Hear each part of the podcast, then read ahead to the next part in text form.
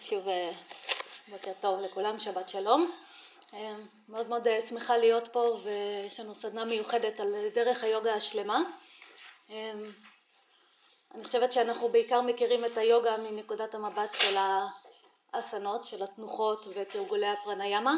למעשה יש דרך שלמה מאחורה, תיאוריה שלמה ודרך ארוכה שמורכבת מהרבה מאוד טכניקות ורעיונות ומטרות ואנחנו ממש נלמד את הכל מההתחלה עד הסוף לתת מושג רחב יותר של כל העולם הזה של היוגה ושגם תוכלו לבחור אחר כך כמה תרצו להתקדם בדרך עד איפה ובאיזה טכניקות לעשות שימוש. אני אגיד ככה כמה מילים על עצמי, אז אני גלית לוין, אני מייסדת עמותת קדן ומכללת קדן שאנחנו מלמדים את הדרך השלמה של היוגה, הרבה מהפילוסופיה של היוגה, יוגה תרפיה, כל מיני דברים כאלה כל התחום של מדיטציה ומדיטציה יוגית ובכלל ריטריטים ויפסנות כל מיני עניינים. אז מאוד משמח אותי שמגיעים אנשים שמעוניינים באמת כמו שאמרתי ללמוד קצת יותר מאשר רק תרגול פיזי. ובשביל שככה הסדנה שלנו תהיה באמת פוריה אני מזמינה אתכם תוך כדי לשאול שאלות בזמנים שאני אתן לשאול, אני גם אשמח לדעת כמה מורים ליוגה יש פה, אם אתם יכולים להרים יד, רק שאני אדע כמה עמוק להיכנס לתוך מושגים, סבבה, תודה, אז תרגישו חופשי לשאול שאלות תוך כדי גם מהמקום של התרגול או הדרך שלכם, מה שמעניין אתכם לדעת, גם ממקום יותר מקצועי של הוראה של יוגה, מושגים ודברים שאתם רוצים לברר, אבל זה יהיה ממש טוב ככה כשאני נותנת זמן לשאלות אז לשאול ולא לקטוע באמצע. ואתם תראו גם בתוך ההרצאה אני אוהבת לשאול שאלות אז תרגישו חופשי גם לענות. זה יעשה לנו את כל הדיון קצת כזה פורה ומעניין. הרוב יהיה תיאוריה, יהיה תוך כדי התנסויות מעשיות במדיטציה שזו הטכניקה העיקרית של היוגה. אז אנחנו ממש בשביל לעשות את כל הידע הזה אמיתי ולא סתם תיאוריה יפה או פילוסופיה אז אנחנו ממש נפגוש את זה בתוך התרגולי המדיטציה ואנחנו נראה שזה לא כזה מסובך ולא כזה מופרך. אז מקווה שיהיה נחמד. וכמו שניב אמר מקודם אנחנו נעשה בשני חלקים. לא להתיש אתכם יותר מדי וגם לא אותי. אז יהיה הפסקה באמצע תוכלו להתאושש ואחר כך לחזור ויהיה בסדר. אז שאלות בקשות? אני אגיד עוד אני מקליטה את המפגש הזה. אחר כך אם תרצו את ההקלטה אם זה מעניין אתכם אז תכתבו לי אני אשלח לכם בכיף לפעמים זה מועיל ככה לחזור על הדברים. אז דרך היוגה השלמה אני מדי פעם משתמש בלוח אתם תראו. אולי אפילו עכשיו. אז דרך היוגה השלמה אני רואה אתכם יותר טוב. בשביל להבין את הסדנה שלנו להיום את המכה שלנו אנחנו צריכים להבין את השלוש מילים קודם כל דרך היוגה השלמה. וכשאנחנו מדברים על דרך מה מיד אנחנו חושבים מה חייב להיות כשמדברים על דרך? נקודת התחלה ונקודת הסוף. יופי. ומה עוד? כיוון. כן, ומסלול, נכון? אז תראו כמה זה ברור. אז חייב להיות לנו איזושהי נקודת מוצא ויעד כי בלי נקודת מוצא ויעד אין לנו מה לדבר על איזשהו מסלול או דרך וכשאנחנו מדברים על על דרך או על מסלול אנחנו יודעים בוודאות וזה לא אולי זה בוודאות שאם מנקודת המוצא אנחנו נלך לאורך המסלול ונניח נעקוב אחרי ההנחיות או נעקוב אחרי השביל כל עוד אנחנו נתמיד בדרך ונמשיך ללכת מובטח, לא אולי, מובטח שנגיע אל היעד. אז כשאנחנו מדברים על דרך היוגה אנחנו מדברים על משהו שיש לו נקודת מוצא שהיום אנחנו נברר מה נקודת המוצא שלנו כשאנחנו מגיעים אל היוגה מה היעד, לאן היוגה רוצה לקחת אותנו? וזה, אני כבר אגיד לכם, זה לא להיות גמישים וחזקים ורגועים, זה הרבה יותר מזה. ומה המסלול שהיא מתארת, מסלול מופלא, חכם, עמוק ושקל ללכת בו, זה ממש מסלול ישיר. ואנחנו ממש נראה את כל הדברים שממנו הוא בנוי ואחר כך זה יהיה האחריות שלנו אם אנחנו רוצים באמת להגיע ליעד, אז פשוט ללכת את המסלול ומובטח שנגיע. אז זאת הדרך.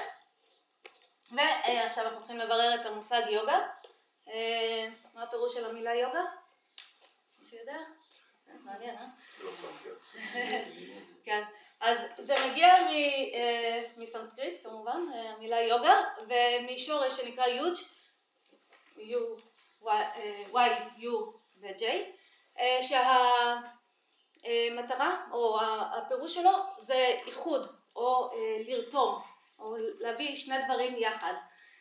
ואנחנו נראה שבתוך הדרך הזו של היוגה, אם אנחנו לוקחים את הפירוש המצומצם של המילה, רק הפירוש הממש מילולי, העניין הזה של לרתום, אנחנו נראה שאנחנו עושים את זה בתוך הטכניקות, אנחנו ממש רותמים את ההכרה שלנו, שאנחנו עוד נברר בדיוק מהי, כדי ללכת את הדרך, זה קצת כמו, נגיד אנחנו רוצים לטפס על האברסט, אנחנו צריכים לרתום את עצמנו למשימה, נכון? אם אנחנו נתייאש באמצע, אם אנחנו לא נפעיל את הגוף שלנו, אם לא נעשה את כל הדברים שנדרשים בדרך, אז אנחנו נראה שאנחנו לא מגיעים, אז יש פה את ההתגייסות הזאת, את הרעיון הזה של לרתום משהו לשירות שלנו בשביל לעשות את הדרך, אז זה פירוש אחד של המילה יוגה, אבל אנחנו נראה שבתוך הדרך הזאת של היוגה, היוגה היא גם המטרה, המטרה בעצמה נקראת יוגה עם כל מיני מילים נרדפות שאנחנו עוד נפגוש אותן, וכל אחד מהשלבים בדרך הוא בעצמו יוגה, אז היוגה יכולה להיות הטכניקות שאנחנו משתמשים בהן,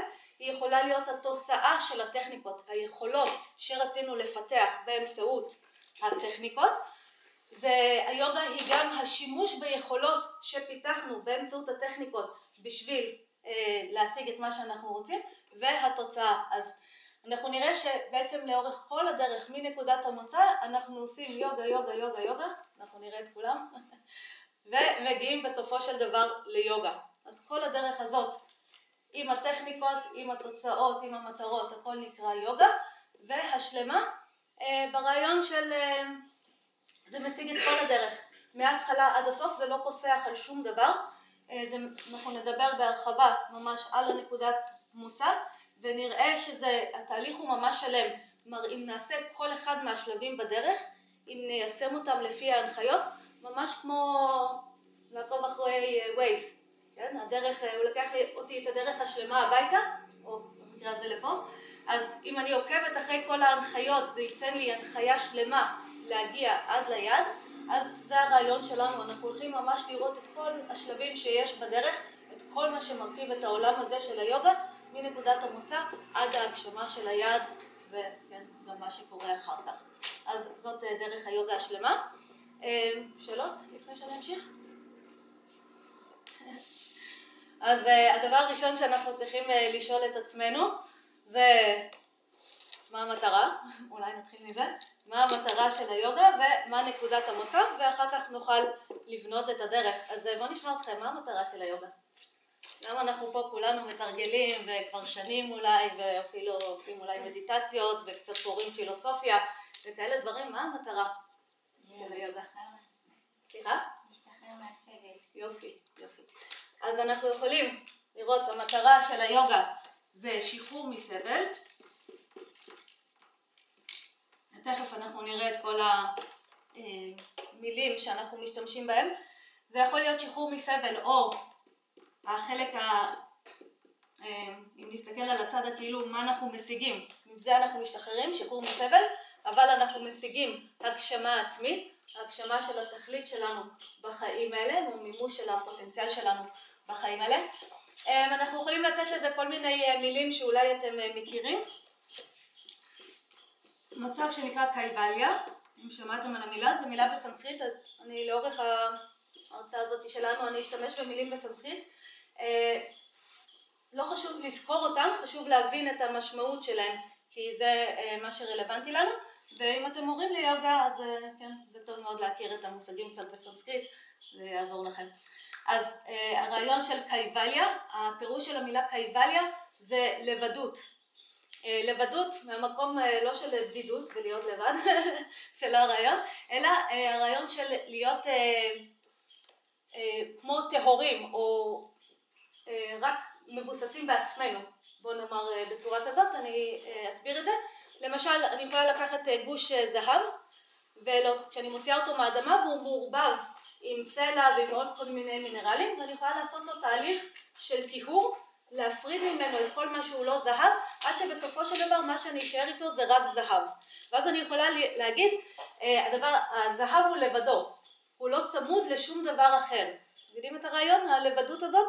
אז פה כשאנחנו מדברים שהמטרה של היוגה היא קייבליה, המטרה שלה זה לגלות לנו את הטבע שלנו שהוא לא צמוד לשום דבר שהוא שונה מאיתנו, לא, הוא לבדו, כן? בעצם להגיע להכרה שלמה בטבע שלנו, כמו שאם הייתי רוצה במקרה של הזהב לדעת את הזהב בשלמות, הייתי צריכה לוודא שאני מסירה ממנו כל דבר שהוא לא זהב וזה מה שייתן לי להכיר את הזהב בשלמות, אותו דבר להגיע למקום הזה של הלבדות, אה, לגלות את הטבע שלנו בשלמותו ובמקום הזה של הלבדות אנחנו נראה שאנחנו משוחררים מסבל כי סבל זה דבר שנצמד אלינו אפשר לומר באיזשהו אופן תכף אנחנו נראה איך ואם אני לבדי אני משוחררת מסבל. אז יש לנו פה את המצב הזה של קייבליה. אני אשתמש בעוד מילה שחלקכם בטח מכירים מבודהיזם, היוגה והבודהיזם אותו דבר, אשתמש בנירוונה שמעתם על נירוונה? כן. אז אותו מצב גם של איזשהו אה, שחרור מסבל, מצב של חופש, מצב של הגשמה עצמית, אנחנו יכולים להשתמש גם במילה נירוונה ואנחנו יכולים להביא פה מלא מילים, אה, אפשר גם להשתמש במילה אננדה, אם שמעתם את המילה בטח גם, אה, נועם בלתי תלוי, להיות במקום שהוא לגמרי מבוסס בנועם שלא תלוי במה שקורה בחוץ, זאת, כן, אנחנו יכולים לראות את כל הבלאגן שיש אצלנו בחוץ ובפנים ולהיות באיזשהו נועם שלא תלוי, אז אני אשים גם אותו. גם את המילה אננדה. אז תראו, הכיוון ברור, נכון? אנחנו רוצים להגיע לאיזשהו מקום שהוא משוחרר מסבל, להגשים איזשהו טוב, איזשהו נועם שהוא בלתי תלוי, להגיע להגשמה עצמית, לקייבליה, לשחרור, אה, או אה, נירוונה, כן, המקום שהוא באותו רעיון של אננדה, מקום שהוא משוחרר מסבל, אה, ואני אשתמש פה בעוד מילה נחמדה אה, שגם אפשר להכיר שנקראת הפווארגה והפירוש שלה זה שחרור אז גם להגיע למקום שהוא משוחרר, משוחרר מסבל, משוחרר מכל דבר. אה, רוצים להגיע לפה? כן, אבל איך החלק הפיזי? תכף אנחנו נראה. נכנס לכל זה. אנחנו נראה לגמרי. אוקיי. עכשיו מישהו פה בילה יום בחיים שלו בלי לרצות להיות במצב הזה? בלי כל המילים המפוצצות האלה. אבל תראו, הדבר הזה זה לא משהו מיוחד. זה ביומיום שלנו, זה מה שאנחנו מנסים להשיג. אם תסתכלו על יום אחד מהרגע שהתחלתם אותו עד שהוא מסתיים, כולנו מנסים להשתחרר, כן, לא לסבול באותו יום. אנחנו רוצים שיהיה לנו נעים כמה שאפשר באותו יום, וכל הפעולות שלנו מכוונות לזה. בבחירה שלנו מה לאכול ומה לעשות ואם לבוא לסדנה או לא לבוא לסדנה ועם מי להיפגש ולאן ללכת, כן, הכל מכוון ללהשתחרר מסבל ולהשיג טוב.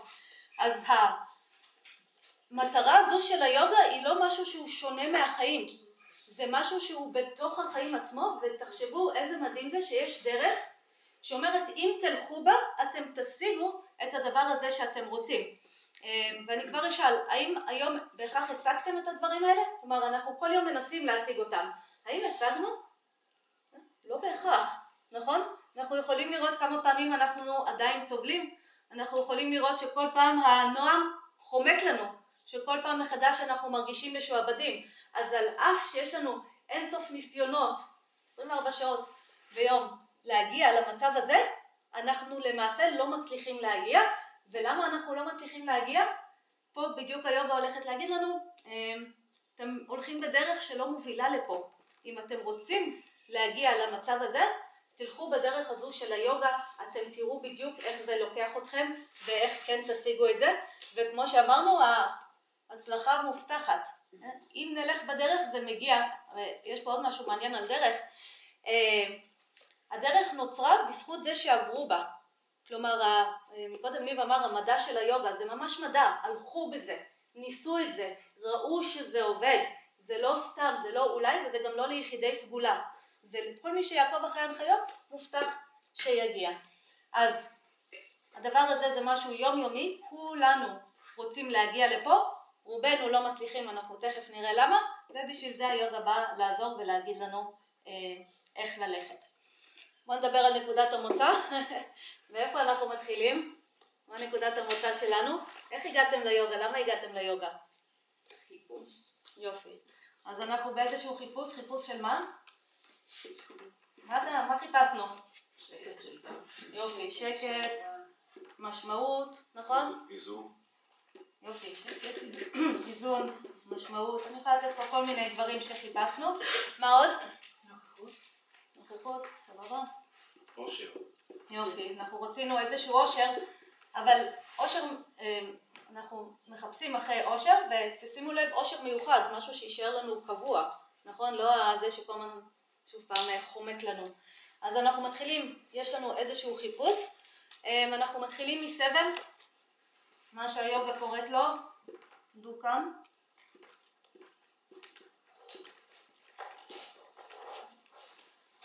מכירים את הדו-קם הזה? זה נחמד. המילה דו-קם היא מהממת. הפירוש שלה זה צמצום של המרחב הפנימי.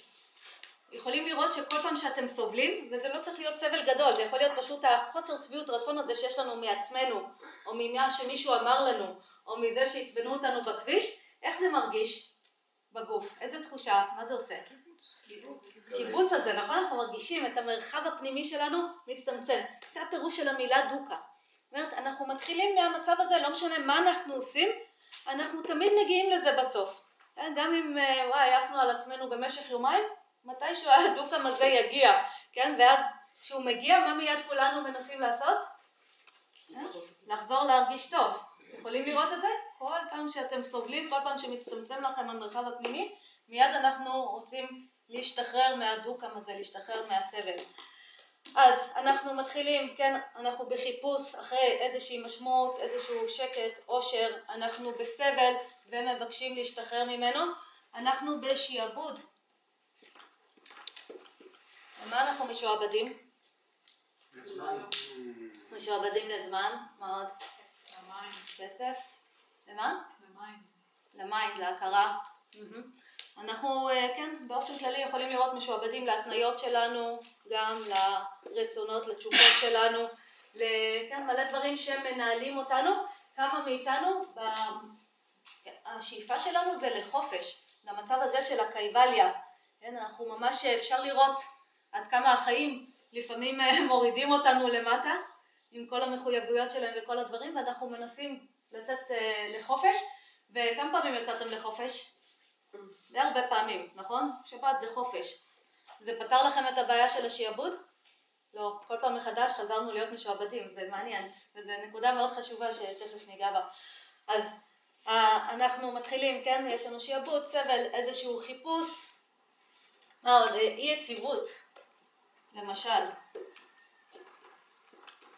יכולים לראות את זה? אי יציבות, חוסר ביטחון, אה, אי ידיעה עצמית, אנחנו לא יודעים מי אנחנו, המון המון דברים כאלה, אני יכולה לעשות רשימה גדולה מאוד של מה נקודת המוצא שלנו. אה, אבל בסופו של דבר אנחנו יכולים לראות שלא משנה כן, מה אנחנו עושים בחיים, אנחנו כל הזמן הדברים כאילו מתפרקים לנו, ובטח השנה האחרונה מראה לנו את זה, עד שחשבנו שהשגנו איזושהי יציבות מסוימת, באה הקורונה, אחר כך עוד פעם פתאום נהיה כזה עוד יותר, טיפה יותר יציב, ואז אה, מלחמה, ואז כן, הטבע של החיים, אז אנחנו מתחילים מאי יציבות, ואנחנו נראה שכל הדרך לוקחת אותנו אל אה, יציבות, או אנחנו מתחילים מחוסר ביטחון, והדרך לוקחת אותנו לביטחון. אה, אם אני אשים פה עוד מילה שהיא חשובה לנו בתוך ה... בסנסקריט, אמרנו את הדוקה, אבל יש עוד מילה שאתם מכירים, בוודאי, שנקראת סמסרה. שמעתם על סמסרה? סמסרה, מעגל הלידה והמוות. כן, אנחנו כל הזמן אה, בתוך אה, עולם שהוא זמני, עולם שנוצר ומתכלה, ואנחנו יכולים להסתכל על זה, היוגה מסתכלת, היא אומרת, אנחנו יכולים לראות את הסבל פה שיש לנו בתוך החיים האלה, שבא מתוך זה שלא משנה מה אנחנו עושים, זה כל פעם העושר חומק לנו, וכל פעם מחדש אנחנו סובלים, אבל אנחנו יכולים גם לדבר ברמה קצת יותר אה, גדולה, באופן כללי על הטבע של הדברים.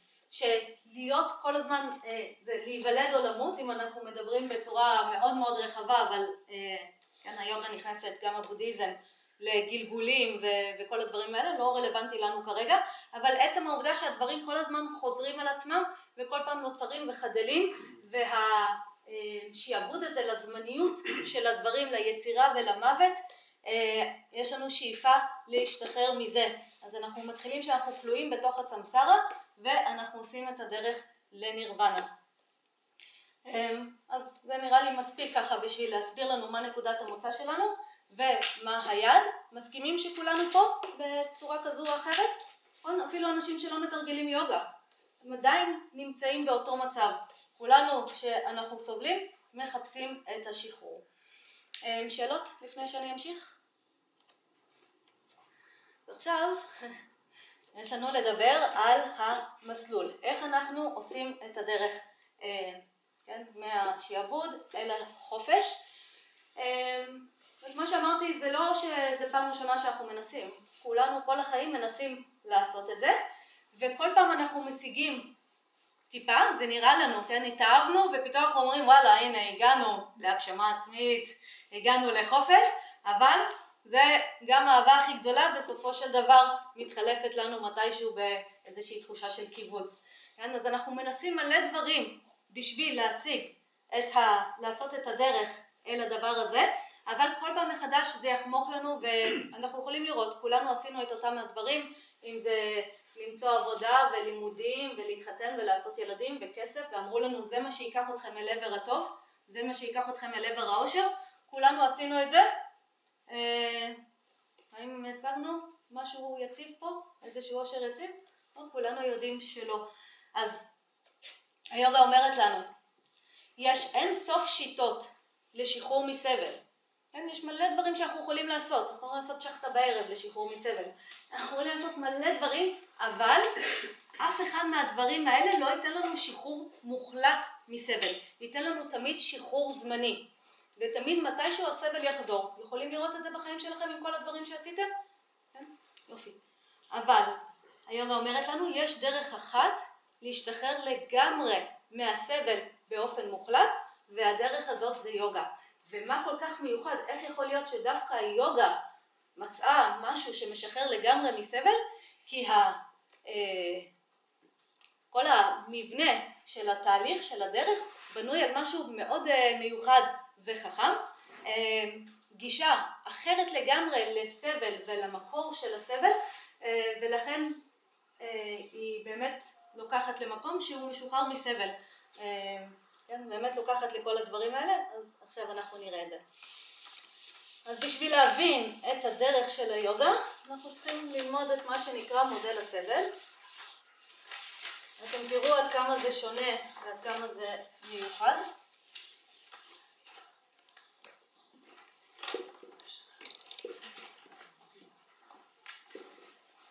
מי שקצת מכיר בודהיזם, אולי יש שם, אתם ראיתם אה, מודל דומה של אה, ארבע המיטות הנאצלות של הבודה.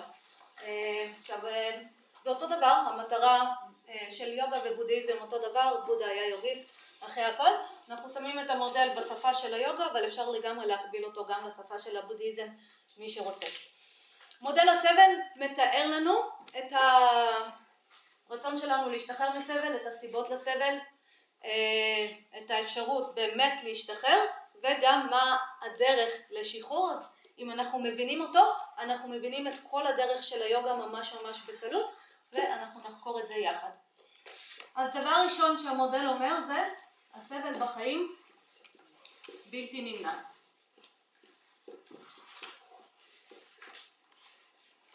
הסבל בחיים בלתי נמנע, מסכימים עם זה?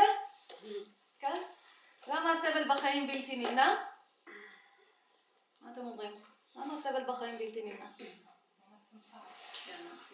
כי הכל משתנה. יופי, כי הכל משתנה לנו כל הזמן, כי יש לנו גוף שחולה ומזדקן ומת ובדברים האלה יש סבל, כי תמיד יש, כן, החיפוש שלנו הוא ליציבות אבל אנחנו תמיד פוגשים אי יציבות, כי התנועה הזאת של הדו-קם, של הקיבוץ של המרחב הפנימי, היא בלתי נמנעת, לא משנה מה אנחנו נשיג בחיים. גם אם קיבלתם את העבודה שהכי רציתם בעולם, כמה זמן היא תישאר?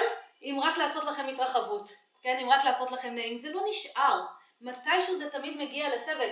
ואפילו, זה, זה עוד יותר מעניין לראות שהדברים שהם הכי יקרים לנו, שאנחנו אותם הכי אוהבים, הם גם יהיו הרבה פעמים המקור הכי גדול שלנו לסבל. הדאגה לילדים, הקשר לבן זוג, כן, הצמידות לכסף, זה הדברים שהכי יקרים לנו, בסופו של דבר הם גם הופכים להיות הסבל הכי גדול שלנו בחיים. אז הסבל בחיים הוא בלתי נמנע, זה יכול להיות מהדברים הקטנים של פשוט חוסר שביעות רצון, סתם, אני יושבת באמצע היום בבית ויש לי את התחושה הזאת וזה סבל, וזה יכול להיות גם דרמות יותר גדולות של לאבד מישהו או כן, שדברים לא מצליחים לי, אבל הסבל בחיים הוא בלתי נמנע. אם אנחנו נרצה להסתכל על זה קצת יותר אה, אה, לעומק, אנחנו יכולים להגיד, לראות אה, שני דברים מעניינים. אה, הסבל בחיים הוא בלתי נמנע, לא רק מכל מה שאמרנו, אבל אה, דוגמאות אה, מעניינות זה לראות, אה, לימדו אותנו, כן, שעד היום הדברים שאמורים לעשות לנו טוב זה דברים שאנחנו משיגים חיצוניים, כן, למשל כסף, מעמד, בן זוג, ילדים, כל מיני דברים כאלה, אבל הדברים האלה שהיום הם אלה שאחראים לעשות לנו טוב או לשחרר אותנו מסבל, הם בעצמם עתידים להשתנות. כן, הילדים שלי יכולים למות, העבודה שלי יכולים לפטר אותי, אין לי, אין לי שליטה מלאה על הדברים האלה. כל דבר חיצוני שהוא מבחינתי מקור לטוב, יכול בסופו של דבר להשתנות, ועם השינוי של הדבר הזה יופיע הסבל. יכולים לראות את זה בחיים שלכם כמה פעמים זה קרה, נכון? אז, אז בגלל השינוי הזה של הדברים, או בגלל שהנועם שלנו, הטוב שלנו, תלוי בדברים חיצוניים והדברים החיצוניים משתנים, אז כשהם ישתנו לנו או יאבדו לנו, הסבל שיגיע בעקבות, בעקבות האובדן הזה הוא בלתי נמנע, דבר אחד. דבר שני, אה, מאוד יפה לראות בדברים האלה שאנחנו אה, משתמשים בשביל להשיג טוב, בשביל להשתחרר מסבל, אין טוב אמיתי. ויש פה דוגמה פשוטה, והרבה פעמים בעולם הבודהיסטי נותנים את הדוגמה הזאת. אה, אני יכולה לחשוב ששוקולד יעשה לי טוב, ואז אני אוכלת קובייה אחת של שוקולד, וזה באמת עושה לי טוב. אבל מה יקרה אם אני אוכל את כל החפיסה? זה יעשה לי טוב? כן, ברור לכולנו שלא, כולנו עברנו דרך זה בשלב כזה או אחר. בסופו של דבר, במקום לעשות לנו טוב, זה עושה לנו בחילה וזה עושה לנו להרגיש ממש ממש מגעיל. עכשיו, תחשבו על זה, אם הטוב היה בטבע של השוקולד, בטבע של השוקולד עצמו, ככל שהייתי אוכלת יותר קוביות שוקולד, הטוב היה אמור לגדול, נכון? אם זה היה בטבע של השוקולד עצמו, אבל מכיוון שהטוב הוא לא בטבע של השוקולד עצמו, לעומת למשל קקאו וקלוריות, אז אה, אני יכולה לראות הטוב לא גדל, אבל כן כמות הקלוריות בגוף שלי לגמרי כן תגדל. אז לדברים האלה החיצוניים שאנחנו מנסים להשתמש בהם כמקור לטוב, אין להם באמת מהות של טוב, וזה ממש יפה לראות. למשל אמרו לנו, כסף יעשה לכם טוב. האם כל מי שיש לו הרבה כסף בהכרח טוב לו? כולנו רואים את זה. אם טוב היה במהות של הכסף, מי שהיה לו יותר כסף בהכרח היה צריך להיות לו יותר טוב. אבל זה לא קשור, כן? יכול להיות לי הרבה כסף וחרא, יכול להיות לי הרבה כסף וטוב. אז הם, הדברים הם גם משתנים ועם ההשתנות שלהם הסבל מגיע, ומתוך זה שלדברים אין מהות של טוב, הם לא באמת יכולים לתת לי טוב. הם נותנים לי טוב זמני, אבל לא טוב קבוע, וזה לא משנה כמה אני אצרוך מהם, הטוב שלי לא יגדל, להפך, בסופו של דבר הסבל יגיע. אז הסבל בחיים בלתי נמנע. מסכימים עם האמת הזאת? כן? שאלות לגבי זה? כן, ותזכרו, זה לא צריך להיות גדול, זה הדוקה. נשים פה את המילה דוקה. הדוקה הזאת בלתי נמנעת בחיים שלנו. ועכשיו זה מתחיל להיות מעניין ממש. עכשיו היוגה אומרת לנו, זה נכון שהסבל בלתי נמנע בחיים האלה, אבל לסבל הזה שאתם חווים, לדוקם הזה, יש סיבה. כלומר, הסבל לא מופיע סתם. אם אתם סובלים, זה כי יש שם סיבה מיוחדת שגורמת לסבל לעלות. מי יודע מה הסיבה לסבל לפי היוגה? אבידיה. שמעתם את המילה? אבידיה.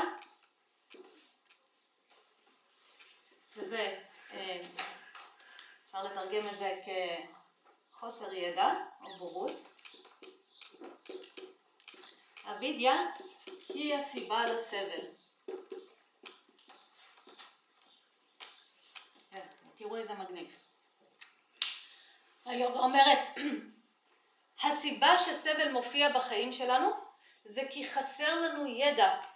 אנחנו נמצאים באיזושהי בורות, או יש לנו ידע שגוי לגבי משהו, תכף אנחנו נראה בדיוק מה זה, אבל זה החוסר ידע שיש לנו, היעדר של ידע, שגורם לנו לסבול בחיים.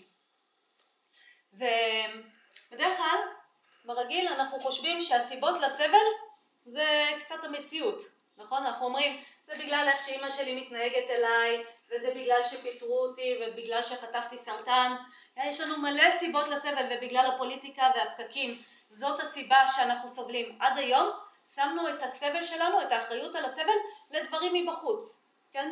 נכון? יכולים לראות את זה, ישבנו את כל העולם ואשתו בסבל שלנו. אבל באה יוגה ואומרת, תקשיבו, הסבל לא טמון במציאות עצמה. זה לא בגלל הסרטן, או בגלל המלחמה, או בגלל שאימא שלכם חופרת לכם. אם אתם סובלים מהדברים האלה, זה בגלל שיש לכם ידע שגוי, או חסר לכם ידע לגבי משהו. הסבל לא טמון בדברים עצמם. הוא עולה רק במצב שבו אתם נמצאים באבידיה, אתם נמצאים בבורות. מבינים עד כמה זה מהפכני? אני אסביר שוב מה זה אומר. זה אומר שיכול להיות לי סרטן, וסרטן יהיה מקור לסבל אם אני באבידיה, והסרטן לא יהיה מקור לסבל אם אין לי את האבידיה הזאת. כלומר, בסרטן עצמו לא מחויב הסבל. הסבל יופיע רק אם יש לי את האבידיה. מבינים את המהפכניות של זה? כי אנחנו בטוחים, תכף אני אתן זמן לשאלות, אנחנו בטוחים שהסבל נמצא בדברים עצמם. מישהו פעם חשב שסרטן אולי זה לא סבל, או מלחמה זה לא חייב להיות סבל, או כן, התנסויות קשות לא חייבות להיות סבל? אז אנחנו אומרים זה בילט אין, אנחנו חושבים שזה נמצא בהם, אבל היוגה אומרת לנו לא. אם אתם סובלים זה בגלל שאצלכם חסר ידע, לא הדבר עצמו הוא הגורם לסבל. זה נפלא, כי קודם כל זה אומר לנו, אוקיי, יש פה כן, כבר איזשהו משהו לעשות, המציאות עצמה לא היא הגורם לסבל, את המציאות קשה לשנות, אז המציאות עצמה היא לא הגורם לסבל, אז זה כבר ממש ממש טוב, והידע איפה הוא נמצא? אצלנו, אוקיי? כלומר זה מעביר את האחריות אלינו, וזה גם אחד הדברים הכל כך יפים ביוגה. התהליך הוא תהליך שלנו, משהו שאנחנו עושים עם עצמנו. אני לא צריכה עכשיו לחכות שאימא שלי תפסיק לחפור לי, או שהסרטן ייגמר, או שהמלחמה תפסיק. אני יכולה לעשות תהליך עם עצמי לשחרור מסבל, האחריות היא אצלנו, ובגלל זה זה כל כך עוצמתי התהליך הזה, והוא תלוי רק בנו, מה אנחנו נעשה, ותכף אנחנו נראה מה אנחנו צריכים לעשות. אה, אז ברור המהפכנות של הרעיון הזה, הסבל הוא לא במציאות עצמה, הם לא בדברים עצמם, דברים יכולים להיות או מקור לסבל או לא, תלוי במצב הבורות שלי, במצב האבידיה, והאחריות היא אצלנו ולא בחוץ. שזה היוגה היא כל כך מופלא. שאלות לפני שאני אמשיך? לא שאלה, רציתי להגיד שיותר מדויק מחוסר ידע זה שכחה של ידע, כי אני חושבת שהידע קיים, שוכחים. אמ, זה ידע, האמת שהוא אמ, לא לגמרי קיים, אני, אמ, ואם נפרק את המילה עצמה, אבידיה, אה, וידיה זה ידע, ואבידיה, A בהתחלה פה אה, קצרה, זה אה, שלילה. אז שלילה של ידע, זה כאילו להגיד ללא ידע או חוסר ידע או בורות, הרבה פעמים אתם תראו אני משתמשת בידע שגוי, כי זה לא רק שחסר לנו ידע, גם יש לנו ידע לא נכון, אז זה יותר גרוע, לפעמים עדיף פשוט שלא יהיה ידע, אבל גם אין לנו ידע וגם יש לנו ידע לא נכון ובגלל זה לפעמים לחלקנו הדרך היא קצת, לפחות ההתחלה שלה, מאתגרת, אבל אנחנו נראה אותה ונראה שאנחנו בסדר. סליחה? אני אומרת, היוגה סוטרה היא פורטת את הסודי. כן, תכף אנחנו נראה שכל מודל הסבל מוצג ביוגה סוטרה בצורה מלאה. אני אגיד לכם בדיוק את כל הסוטרות, אתם תוכלו לראות אותם אחר כך. יופי. עוד דברים? עוד שאלות? אוקיי, אז עכשיו אנחנו צריכים להבין מה זו האבידיה הזו, כן? למה חסר לנו ידע. זה היה שאלה הצבעה? לא. אוקיי, אז אנחנו צריכים להבין מה זה החוסר הידע הזה, מה זה הבורות שיש לנו. אז הבורות היא אי הבחנה בין הקבוע למשתנה, או אי הבחנה בין עצמנו אה, טוב, אה, להכרה שלנו, או להכרה ולגוף. אם נשים את זה קצת במילים של אה, יוגה שאתם אולי מכירים, זה אי הבחנה בין הדבר שנקרא פורושה לפרקריטי. אה, פירושה, אה, פירוש של המילה זה נורא נחמד, פירושה זה זה שגר בעיר ופרקריטי זה תהיה כמו העיר, אז אנחנו לא מבחינים בינינו שנמצאים בעיר לבין העיר שבאה לשרת אותנו. אה, אני יכולה לכתוב פה זה אה, היא הבחנה בין הנצחי לזמני. ועוד אה, כל מיני כאלה. אז הרעיון פה, בסופו של דבר, אם אנחנו כן, אה, מפרקים את האבידיה, אנחנו מבינים אה, שזה בסך הכל עניין של אה, לדעת מי אנחנו. מה שהיוגה אומרת לנו, יש לנו ידע שגוי לגבי מי אנחנו. אנחנו מזהים את עצמנו עם הגוף הזה, שהוא זמני ומשתנה. אנחנו מזהים את עצמנו עם ההכרה שלנו, עם כל המחשבות והרגשות והזיכרונות והתחושות שיש לנו. נכון? כולנו חושבים שאנחנו, מה שעובר לנו בראש ומה שאנחנו מרגישים. אנחנו כאן לא מזהים, או לא, אנחנו לא מבחינים בינינו אלה שמשתמשים בדברים לבין העיר שבאה לשרת אותנו, אנחנו כולנו אה, כן, בטוחים לחלוטין שאנחנו המערכת הזאת, הגוף וההכרה, ולא רואים או לא יודעים שהגוף וההכרה זה משהו שבא לשרת אותנו, אבל אנחנו שונים מהדבר הזה. אני אכתוב פה גם מודעות בחומר. אנחנו לא מבחינים בין מודעות להכרה או חומר. אז אי ההבחנה הזו שלנו זה בסך הכל להגיד אנחנו לא יודעים מי אנחנו. אנחנו מזהים את עצמנו עם החלק הזמני, המשתנה, ה... אה, הלא יציב של החיים, עם כל, ה... כן, עם כל הדברים אה, כן, שפשוט משתנים לנו כל הזמן, אה, או כן, עם עולם התופעות ההתרחשויות, אנחנו מזהים את עצמנו עם זה, ובגלל שאנחנו מזהים את עצמנו עם זה, אנחנו בסופו של דבר סובלים, ותכף אנחנו נראה איך בדיוק הסבל מתפתח, אה, ואנחנו כבר יכולים להבין שכל התהליך הולך להיות תהליך של שינוי ידע, להבין שאנחנו לא ההכרה המשתנה או הגוף המשתנה, אנחנו הדבר הזה, אנחנו עצמנו, החלק המודע, הנצחי, הפורושה, הקבוע. עכשיו, אולי קצת אני אקדים את המאוחר, אבל אנחנו יכולים כבר להבין, אם אני אשאל אתכם סבל, לאיזה מבין שני העולמות יהיה שייך? מה אתם אומרים? יש לנו עמודה אחת של דבר, דברים משתנים ועמודה אחת של דברים קבועים. המשתנים. Okay? אוקיי? אז אנחנו יכולים להגיד, אנחנו אפילו לא מבחינים בינינו לבין הסבל. Okay? כן? כלומר, הצמידות הזאת כן, לכל התחושות, לכל הרגשות, לסבל, להנאות, לא משנה מה זה יהיה, הצמידות הזאת גורמת לנו בסופו של דבר לחשוב שאנחנו סובלים, ובתוך כל התהליך הזה אנחנו נראה שאנחנו נגלה שאנחנו שונים מהסבל. כלומר, גם אם תחושות של דו-קם עדיין יעלו, כי אי אפשר לחיות את החיים האלה בלי קיבוצים מדי פעם, אנחנו נבין שאנחנו לגמרי לגמרי שונים מהדבר הזה. כלומר, אנחנו הולכים לעשות תהליך של לצאת מהווידיה ולהיות בהבחנה בינינו לבין הסבל או בינינו לבין עולם התופעות הזמני, הזמני והמשתנה. ברור הרעיון? שאלות? אמ, אני אעשה פה כן, הרחבה קטנה. אה, כן, טוב, נעשה את זה פה. בשביל לראות איך הסבל מתפתח מהווידיה, יש מודל נחמד שנקרא קלשות. מישהו שמע פה על הקלשות? כן, אני כזה פותחת סוגריים כי זה נחמד לראות איך זה מתפתח. הקלשות מתארות לנו איך הסבל שלנו אה, מתפתח מתוך האבידיה עד בסופו של דבר למשהו מאוד מאוד יומיומי, איך הסבל מופיע בסופו של דבר ביומיום שלנו, ותראו עד כמה זה מדויק, עד כמה היה בחכמה. היא אומרת, קודם כל אנחנו מתחילים, כן, המקור של הסבל שלנו זה האבידיה, זה הידע השגוי הזה, או הבורות הזאת שיש לנו, שאנחנו לא בהבחנה שיש פה שני דברים, שיש דבר קבוע ודבר משתנה, שיש דבר שהוא מודעות ודבר שהוא חומר. אנחנו באי הבחנה לגבי זה.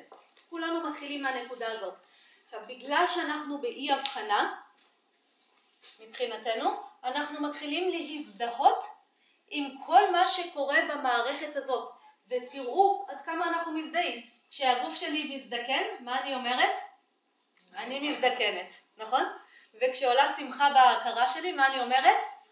אני שמחה. וכשעולה חרדה, אני חרדתית. האני ועולם התופעות הזמני, כן, אני חולה, אני מזדקנת, אני שמחה, אני עצובה, אני חרדתית, זה להצמיד אותי, לזהות את עצמי עם משהו זמני ומשתנה. יכולים לראות את זה? כולנו עושים את זה, נכון? זה שגור רגיל בשפה שלנו. אז בגלל שאנחנו לא בהבחנה שיש שני דברים, אנחנו מתפתחים, או באופן בלתי נמנע קורה מה שנקרא אסמיתה. ושוב אני אומרת, המילים לא חשובות, אבל אסמיתה זה הזדהות. אנחנו מתחילים לזהות את עצמנו עם כל הדברים הזמניים, עם הגוף הזמני ועם ההכרה הזמנית ועם כל התחושות והרגשות שלה. כולנו פה, אף אחד מאיתנו לא מתחמק מזה. ועכשיו תראו מה קורה.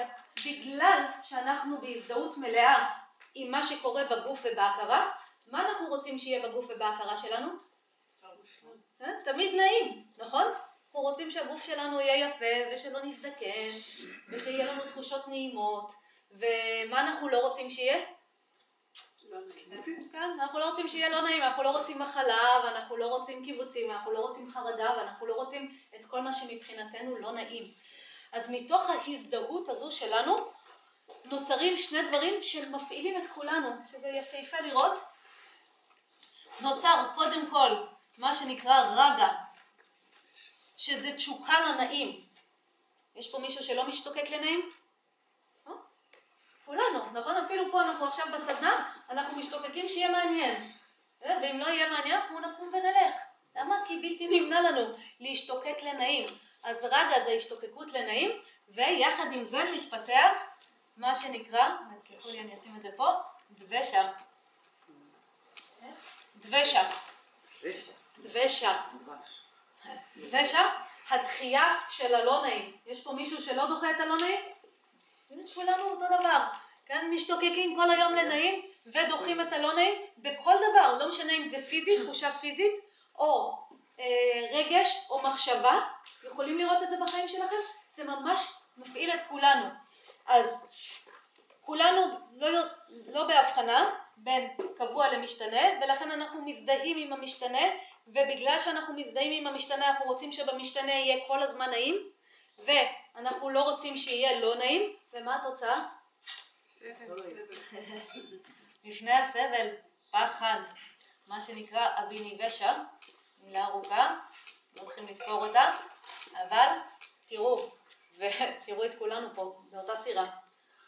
הפחד שיקחו לנו את הנעים, יכולים לראות אותו מנהל אתכם 24 שעות? הפחד לאבד את הבריאות, הפחד לאבד אנשים יקרים, הפחד לאבד עבודה חשובה, הפחד, כן, שהשקט יתערער.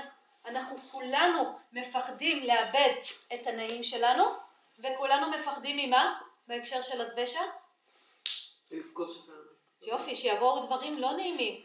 כולנו מפחדים מהמלחמה, כולנו מפחדים מעוד גל של קורונה, כולנו מפחדים מסרטן, כולנו מפחדים מ... לא יודעת מה, פרדות ופגיעות ודברים כאלה. אז בסופו של דבר הפחד הזה נמצא קבוע אצלנו, כן, ב... לא, לא בהכרח אנחנו בכל רגע נתון לגמרי מרגישים אותו, אבל מנהל את החיים שלנו. הפחד הזה שיקרה הלא נעים או שיקחו לנו את הנעים. ובפחד הזה מה יש? סבל. תחשבו שלא הייתם מפחדים שיבוא לא נעים. שלא הייתם אה, מפחדים שיקחו לכם את הנעים. הייתם סובלים בחיים האלה? לא. יכולים לראות את זה? אם לא היה אכפת לי, שאם היה לי ברור, אוקיי, הנעים יכול לבוא ללכת, הלא נעים יכול לבוא ללכת, אין בעיה. אין לי פחד, אין לי סבל. אבל מהרגע שיש לנו את הפחד הזה, זה מה שמסב לנו כל כך הרבה סבל בחיים. שהחוסר שליטה הזה, על מה יכול לקרות, ו... ותראו כמה מהר אנחנו כן מתחילים, כשמגיע הלא נעים, כמה מהר אנחנו מתחילים לחכות שהוא יעבור או כמה מהר אנחנו מתחילים להילחם בו וכמה אנחנו חזק נצמדים למה שנעים רק שלא יאבד לנו ואיך זה מנהל את כל החיים שלנו וזה בכל רגע נתון זה יכול להיות דברים קטנים מול עצמנו או דברים יותר גדולים. רואים את הקלשות בחיים שלכם? אני ממש מזמינה אתכם אה, לא יודעת מה, בשבוע הקרוב לראות את זה, לראות את ההשתוקקות שלכם לנעים, את התחייה שלכם לא נעים ואיך הפחד כל פעם יעלה ואיך בפחד הזה יש את הסבל. כן? כל הזמן הוא גורם לנו לדוקה הזה בסופו של דבר. ותראו, זה, זה מסביר כל כך יפה אפילו את האהבה, איך האהבה היא מקור לסבל. נכון? כי אני חושבת על אנשים שאני אוהבת ומה הרבה פעמים אני חווה? כן, אכזבה או פחד לאבד או את הדברים האלה וזה גורם לסבל, הדוקה שוב עולה. אז גם הדברים שהם הכי טובים בחיים שלנו בסופו של דבר הם המקור שלנו לסבל הזה בגלל שאנחנו מפחדים לאבד אותם. מעניין, אה? יכולה לחזור על המילה הזאת האחרונה? כן? אז זה יכול להיות פחד מלאבד דברים שיש לנו בחיים או פשוט הפחד מלאבד את החיים שלנו. כן? כמה מאיתנו זה מה שמנהל אותנו. שזה מעניין לראות שגם אנשים שחרא להם בחיים עדיין מפחדים לאבד אותם. אוקיי, אז הנה פירוט איך מהאבידיה התפתח לנו עץ של סבל שבסופו של דבר כולנו באותה סירה. כולנו רוצים שיהיה נעים, כולנו רוצים שלא יהיה לא נעים וכולנו מפחדים ובסופו של דבר כולם סובלים וכן, אצלנו קל מאוד לראות את זה. שאלות לגבי האמת הזו? אוקיי, אז אני אמחק פה את כל מה שיש. אז אמרנו הסבל בחיים שלנו הוא בלתי נמנע.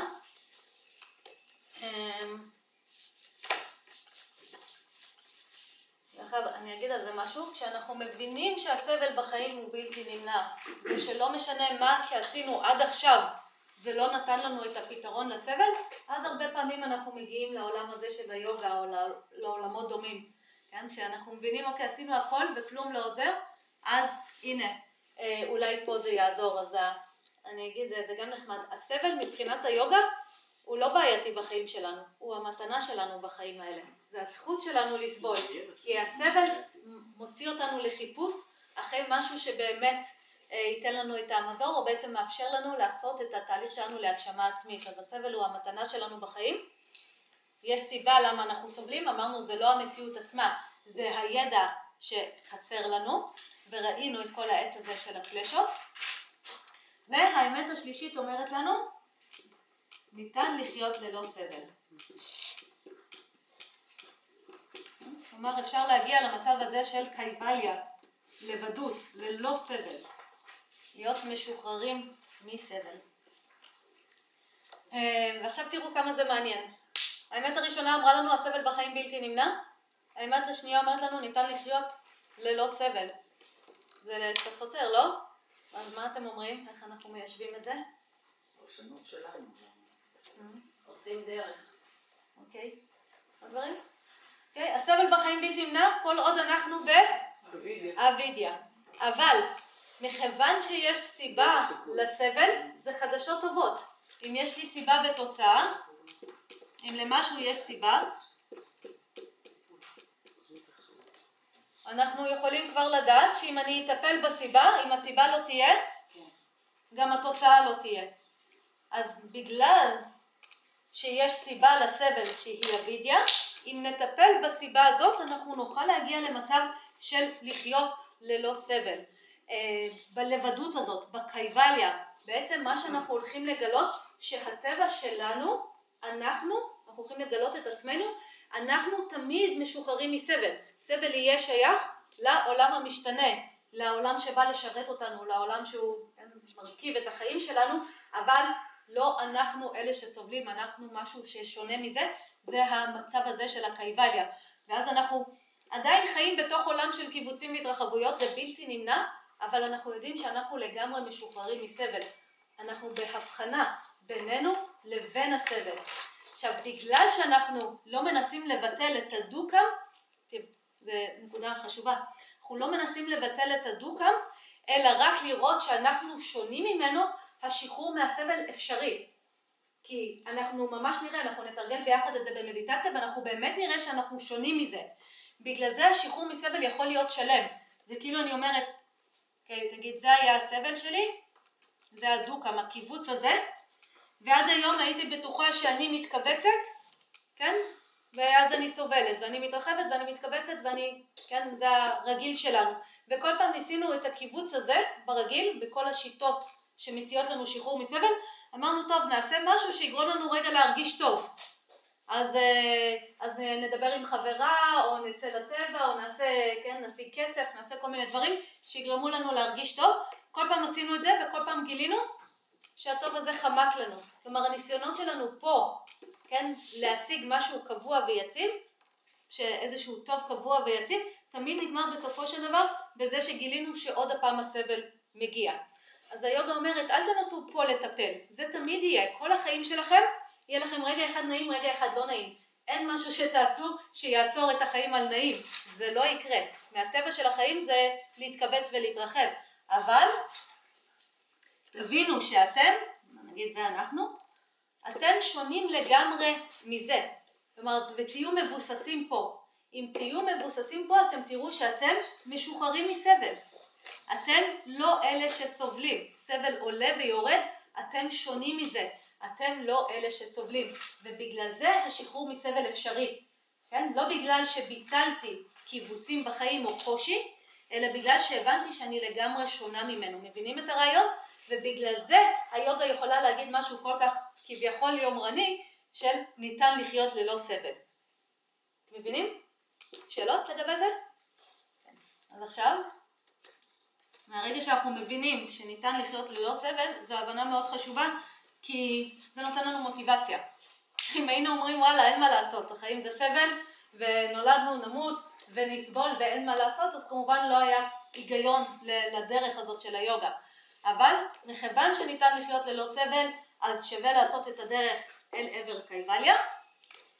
ועכשיו אנחנו צריכים להבין את הדרך, והדרך אומרת לנו ככה, אה, ידע נכון, ישחרר מסבל, ופה ניתן מילה לידע נכון, זה בעצם אולי הבחנה, ובסנסקריט זה נקרא ויבקה קייתי.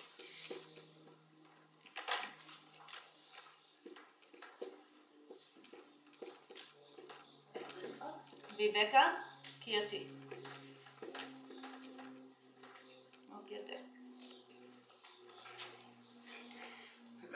אוקיי, עכשיו, בואו נשאל אתכם, למה הידע נכון או הבחנה ישחררו מסבל? למה ידע נכון או הבחנה ישחררו מסבל?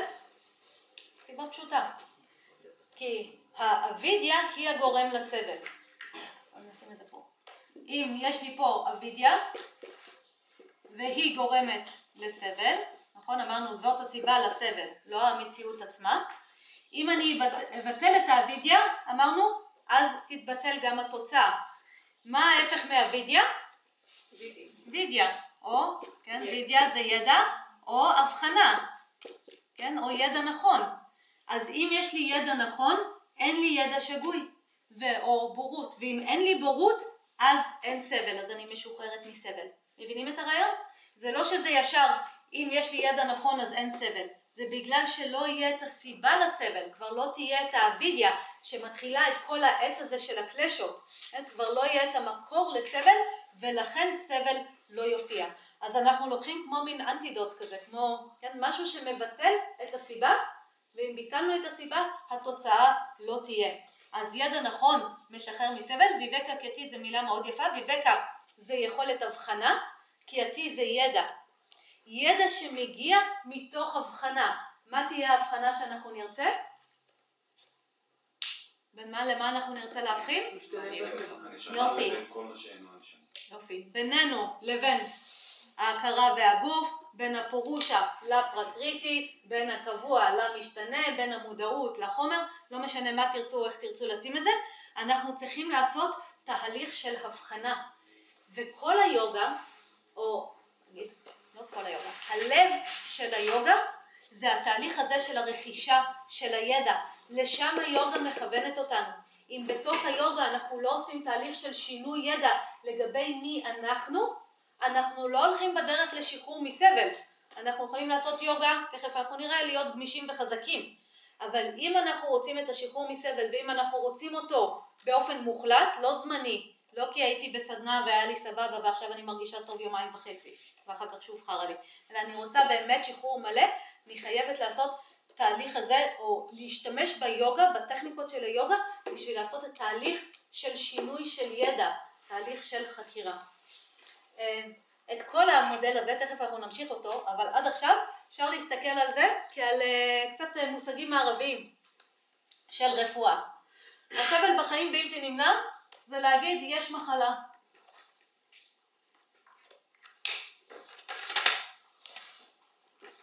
יש מחלה. מה המחלה? סבל. ואז אם אנחנו חולים, אנחנו בדרך כלל באים לרופא, אנחנו אומרים לו דוקטור תראה, אני חולה, והוא אומר לי אל תדאגי, יש סיבה, כן, לדלקת גרון, יש לך סטרפטוקוקוס. יש, אה, כן, משהו. אז פה זה להגיד, יש סיבה, יש סיבה למחלה. כן. יש סיבה למחלה, הוא אומר לי הדוקטור, תראה, יש לך סטרפטוקוקוס. אבל הוא אומר לי, אל תדאגי, יכולה להיות בריאה, יכולה לחזור להיות בריאה. אה, אפשר להבריא, זה לא סופני. כן, תחשבו, גם זה היוגה אומרת לנו, זה לא סופני הסבל. אפשר להבריא, ואז הוא אומר לי, הנה, זאת התרופה לאסטרפטוקוקוס, כן? זאת התרופה למחלה שלך. אז יש תרופה, או זאת התרופה, מה התרופה? ידע נכון. אז תחשבו שיכולים לראות את זה, שזה המודל. יש מחלה, יש סיבה למחלה, אפשר להבריא, והנה התרופה, הנה הדבר שיעשה אותך בריאה. אה, אבל הייתם אצל הרופא, הוא נתן לכם את המרשם לתרופה. המרשם הזה הולך לעשות אתכם בריאים? אה, לא. מה הדבר הבא שאנחנו צריכים לעשות? לקנות את התרופה. יופי, לרכוש את התרופה, והדבר הבא? ליטול אותה. יופי, ליטול אותה. כן, זה שקניתי אותה, זה לא יעזור לי, אם אני לא קונה אותה ומיישמת אותה, כן, בולעת אותה, היא לא תבריא אותי. אז גם פה אנחנו צריכים להוסיף עוד שני שלבים. צריכים לשאול קודם כל, אם ידע נכון הוא התרופה, השאלה שלנו תהיה, איפה קונים ידע נכון? תרופה קונים בבית מרקחת, איפה קונים ידע נכון? שאלה טובה. ואחר כך אנחנו נצטרך, אחרי שקנינו ידע נכון, אנחנו נצטרך גם להשתמש בו. אנחנו נצטרך ליישם אותו בחיים אם אנחנו רוצים שזה יעזור. לנו. סליחה? וזה יותר קשה. אה, כן, אבל זה גם כן. אוקיי, אז אנחנו, אני מוסיפה פה, בסדר? את חמש ושש. אז אמרנו, איפה הבית מרקחת שמוכר לנו ידע נכון? אה? איפה? כן, היינו אומרים, כן, זה ללכת לסדנה, לקורס, לאיזה זה השתלמות. בפנים, אה. יש כל התשובות. אז הדבר שקונה לנו ידע נכון, זה מה שנקרא ההכרה שלנו. כן? למשל, אני יכולה לעמוד לדבר פה שעות. אני יכולה שעות, כן? נסו אותי, אתם תראו. שעות אני יכולה לעמוד ולדבר. האם זה, האם מובטח שכל מי שפה באמת יבין את מה שאני מדברת? או באמת ילמד וישנה את הידע? לא. לא. במה זה יהיה תלוי? כל אחד אה, יופי, במה אתם עושים, כן? במה מצב ההכרה שלכם. מי שמרוכז ומקשיב, יקלוט את הידע, אבל מי שיושב פה וישן, לא יקלוט כלום, למרות שאני עדיין עומדת פה ומדברת, או מי שנורא מודאג מזה שאימא שלו בבית חולים וכל הזמן המחשבות הולכות לשם, גם לא יקלוט כלום. אז ההכרה שלנו שמאפשרת לנו לקלוט ידע, וזה המצב של ההכרה ש... אה, שאחראי על אם אני אקלוט את הידע או לא. אה, ו- אז כשאנחנו מדברים על איפה קונים ידע נכון, הכרה, נשתמש בו במילים אה, זה, של יוגה, סאטווית וממוקדת, או אני אוהבת להגיד בהירה ויציבה, נניח, הכרה בהירה ויציבה, תשיג ידע נכון.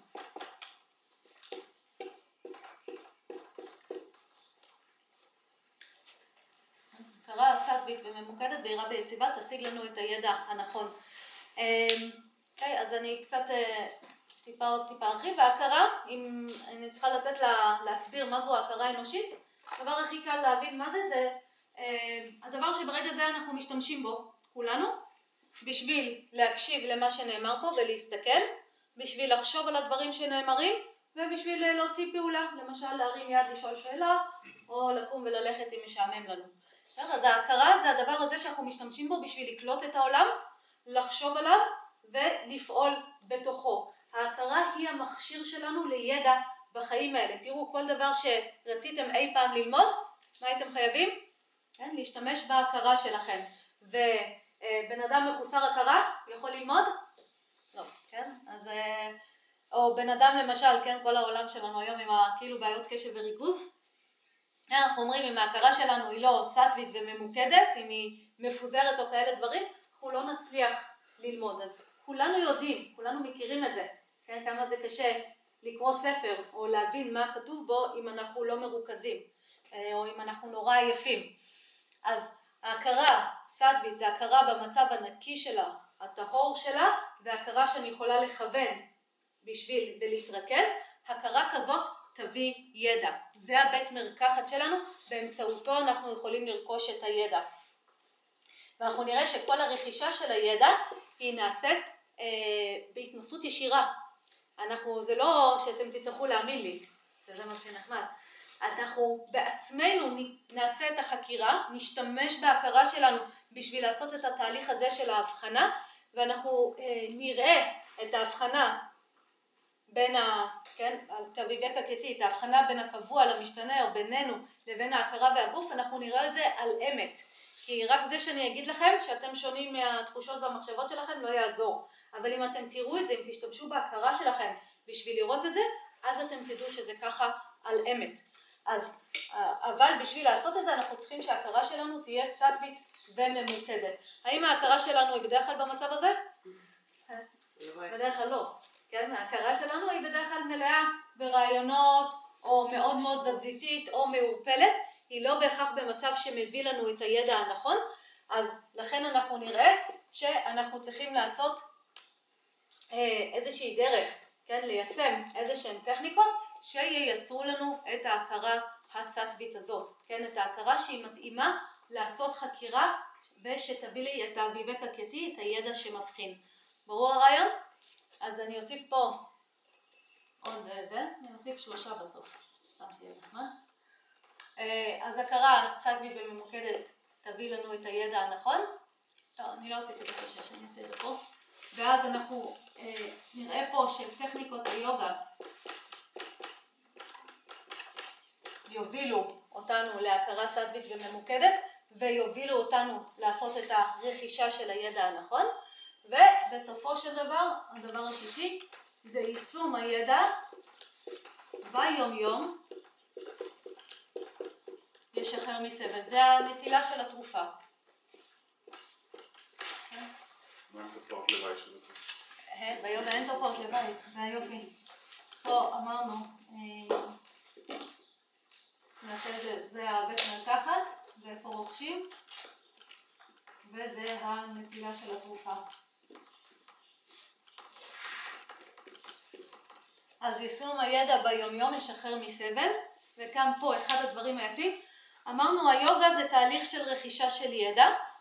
אנחנו נראה שבשביל לרכוש את הידע אנחנו צריכים לעשות תהליך עם ההכרה שלנו, ללמוד להשתמש בה ולעשות אותה בהירה וממוקדת ככה שהיא תביא לנו ידע, אבל גם זה, זה לא כל הדרך. בסופו של דבר, את הידע שקיבלנו אנחנו צריכים ליישם ביומיום. מה זה יישום ביומיום? זה פעולה. זה פעולות יומיומיות, כלומר כל היוגה עוברת בסופו של דבר מהמזרון לכל רגע ביום שלנו. זה לא יכול להישאר על המזרון ושאני, אה, אה, כן, ואני אתנהל באותו אופן עם, אה, במערכות היחסים שלי או בעבודה שלי או עם עצמי. כן? כל היוגה היא לא, לא שווה כלום או לא מסתיימת עד שאני לא לוקחת את הידע הזה של הוויבק יקתי שמבחין ביני לבין ההכרה והגוף ומתחילה לחיות לפיו. ואנחנו נראה עד כמה זה, אה, עד כמה זה אחר. אם אה, לפני זה, אני אגיד את זה בקטנה, אחרי זה נרחיב על זה, אם לפני זה ראינו את המודל הזה של הקלשות, כן? וראינו שמה שמכוון אותנו היום בחיים זה זה שאנחנו רוצים שכל הזמן יהיה לנו נעים ושאנחנו לא רוצים שזה יהיה לא נעים וגם אם תסתכלו על הפעולות שלכם אתם תראו שהם כאלה. פה כשאנחנו מיישמים את הידע ביום יום אנחנו כבר לא פועלים לפי הקלשות, אנחנו כבר לא פועלים רק בשביל שיהיה לנו נעים ובשביל לוודא שלא יהיה לנו לא נעים, אנחנו פועלים אה, אחרת לגמרי עד שבסופו של דבר אנחנו מגשימים את התכלית שלנו, כן, מתבססים אה, בכל הדרך הזאת של השחרור, אה, אנחנו עוד נראה את זה. אז בכל מקרה היוגה לא מסתיימת עד שהיא הופכת להיות פעולות ביומיום וזה אחד הדברים הנפלאים של היוגה ואני אגיד פה עוד משהו. ביוגה אם אנחנו הולכים את הדרך עד הסוף אנחנו לא יכולים להישאר באשרם, אנחנו לא יכולים להישאר באיזה מערה, זה לא הרעיון בכלל, אנחנו לא יכולים להתבודד מהעולם, אנחנו צריכים לעשות את מה שנקרא לחזור לשוק, אנחנו צריכים בתוך הסכלה של החיים, בתוך כל הבלגן לעשות את העבודה שלנו, ליישם שם את הידע ורק אם נעשה את זה אנחנו נגיע לשחרור מלא מסבל, אבל זה שאנחנו נתמוד, נתבודד בתוך מערה לא ייקח אותנו לשחרור מסבל מלא, ייקח אותנו לזמני, אבל ברגע שמישהו פתאום יחדור למערה שלנו אנחנו נראה איך כל הסבל שוב עולה, אז היא מגיעה עד לפעולה ביומיום וזה אחד הדברים היפים שלה. אז אני אסכם את המודל הזה ואז נעשה הפסקה. אז אמרנו כל המודל של הסבל הסבל בחיים בלתי נמנע זה מה שהתחיל איתנו, מזה הגענו לתהליך, הבנו שאנחנו כל הזמן הולכים לסבול ואנחנו מחפשים פתרון והיום אומרת לנו הסיבה שאתם סובלים היא לא בחוץ, היא בגלל שיש לכם ידע לא מדויק לגבי מי אתם ומי אתם לא. ואתם יכולים לחיות ללא סבל. כבר בחיים האלה, אפשר לחיות ללא סבל אם תעשו תהליך של רכישה של ידע, תלמדו מי אתם ומי אתם לא, תעשו את התהליך הזה של ויבק הקייתי, הבחנה בין הדברים, ואז אתם תשתחררו מהאבידיה ואז אתם לא תסבלו, אבל בשביל לעשות את זה אתם צריכים שההכרה שלכם תהיה במצב שהיא באמת תראה לכם את ההבחנה הזאת, אנחנו נראה איזה יופי זה מתואר תכף ביוגה, ואם תעשו את התהליך הזה ותרכשו את הידע, בסופו של דבר זה שתתחילו לחיות לפיו, אתם תראו איך הוא משחרר אתכם מהסבל, כן? בכל רגע נתון, זה ממש, זה נורא יפה, זה הופך להיות שבכל רגע נתון יש לנו את האפשרות לבחור האם להיות באבידיה, בשביל של הבורות, והוא ייגמר בסבל, או האם להיות בשביל של הידע, שיגמר בשחרור בסבל. זה לא משהו, זה כאילו בכל נקודה בזמן יש לנו את שני השבילים האלה. וזה אחד הדברים שאני הכי אוהבת כי זה ממש תלוי בנו מה אנחנו נבחר לעשות בכל סיטואציה, איך נבחר ליישם. אנחנו פועלים בבורות או פועלים בידע. נפעל בבורות זה סבל, נפעל מתוך ידע נכון, אנחנו נראה את השחרור מסבל. בכל נקודה ביום שלנו. נחמד, לא? שאלות לגבי המודל הזה? אוקיי. אז עכשיו רבע שעה הפסקה, יספיק? או שכן, איך מצבכם? אוקיי, אז בואו נעשה רבע שעה הפסקה עד 11 וחצי. וכשנחזור נראה את כל המודל הזה בתוך הדרך השלמה של היום ולאן זה לוקח אותנו. אז זה יחסך אני מה.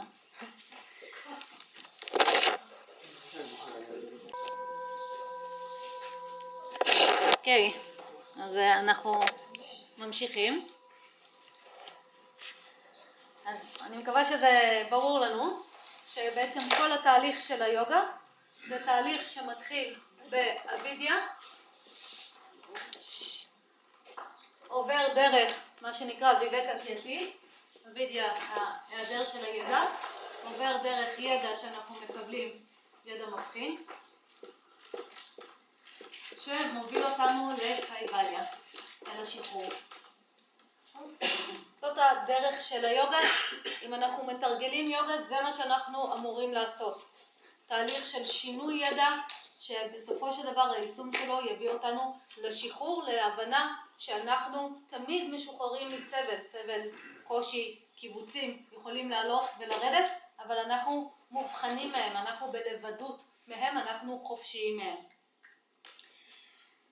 בשביל לעשות את התהליך הזה, אנחנו צריכים להיעזר בהכרה שלנו. אין לנו מכשיר אחר, אין לנו אמצעי אחר לרכוש ידע, חוץ מאשר באמצעות ההכרה שלנו. אבל ההכרה שלנו היא לא תמיד במצב שנותן לנו ידע מדויק. ההכרה שלנו לפעמים היא במצב שהיא נותנת לנו ידע לגמרי לגמרי לא מדויק על הדברים, ולפעמים היא במצב שהיא נותנת לנו ידע חלקי, אמ, אמ, או לא מאפשרת לנו לראות לגמרי מה יש, ולכן אנחנו צריכים בתור התחלה לעשות איזשהו תהליך עם ההכרה שלנו. אני אתן אה, ככה דוגמה שקצת תסביר את הרעיון הזה של ההכרה, כמה דוגמאות. אנחנו יכולים לחשוב, אה, כן, איך ההכרה שלנו, אה, לחשוב על ההכרה שלנו קצת כמו חדר. תחשבו שאתם מזמינים אתכם להיכנס לחדר ומבקשים ממכם להגיד איזה דברים יש בחדר. סבבה? זו המשימה שלכם, להגיד איזה דברים יש בחדר. ואתם נכנסים לחדר והחדר לגמרי חשוך. ועכשיו אתם צריכים להגיד איזה דברים יש בחדר. איזה, מה תגידו שיש בחדר? אין כלום. כן. או שתגידו שאין כלום, למרות שיכול להיות שיש מלא דברים. כן, אבל אתה תגיד, טוב, אין כלום בחדר, יש רק חושך. או שאתם תתחילו לתת ידע שגוי על הדברים. אתם תראו כרית כחולה, אבל בחושך היא נראית אה, שחורה, ואתם תגידו זה שחור ולא כחול. אז לפעמים ההכרה שלנו היא כמו חדר חשוך. זה מה שנקרא הכרה תמ"סית. הכרה שהיא מעורפלת או חשוכה, למשל במצב של דיכאון, זה הכרה היא הכרה כזאת, הכרה חשוכה, הכרה תמ"סית, וזה מאוד מעניין לראות מה בן אדם בדיכאון אומר על החיים. שמעתם פעם? מה הוא אומר? הכל חרא. נכון? חרא והכל נגדי. כן, הכל חרא, הכל נגדי, וכל דבר שהוא יסתכל עליו יראה לו אותו דבר. למה הכל נראה אותו דבר? כי בחושך הכל נראה אותו דבר. בחושך אין הבחנות, אי אפשר לראות לא צבעים, לא צורות, לא שום דבר. לפעמים ההכרה שלנו היא במצב הזה, ולכן הכרה במצב כזה היא לא יכולה להיות כלי אמצעי להשיג ויבק הכייתי, יכולת הבחנה, כי היא פשוט לא מבחינה בין הדברים. תגיד לנו הכל חרא וזה מה שיש וזהו. אז לפעמים אנחנו מתחילים עם הכרה תמ"סית ואנחנו צריכים לעשות איתה תהליך אל עבר מה שנקרא הכרה סטווית. דיברנו על זה מקודם, אנחנו צריכים פה איזושהי, כן, הכרה שהיא אה, מבוססת בסטווה, הכרה בהירה. אמ, אבל נחזור לדוגמה הזאת של החדר, לפעמים אנחנו באותה משימה, אמרו לנו תזהו את מה שיש אה, בחדר, אה, אבל עכשיו נכנסנו לחדר והאור כל הזמן אה, נדלק ונחבא, נדלק ונחבא. איזה ידע אנחנו יכולים לתת על הדברים שיש בחדר? חלקי. חלקי ושטחי. תראו, עכשיו החלקי הזה הוא מדויק או לא מדויק? כשהאור נדלק ואני רואה כרית כחולה, אני אומרת כרית כחולה, אני צודקת? צודקת, יש פה כרית כחולה. אבל אני לא יכולה לחקור אותה לעומק. אני לא אראה את הדוגמאות שלה, אני לא אראה כלום. אני כל פעם אראה, אוקיי, כרית כחולה, כרית כחולה, כרית כחולה, אף פעם לא לעומק לגמרי לראות מה שיש. הכרה במצב כזה עם אור נדלק ונחבא, נקראת הכרה רג'סית. ו...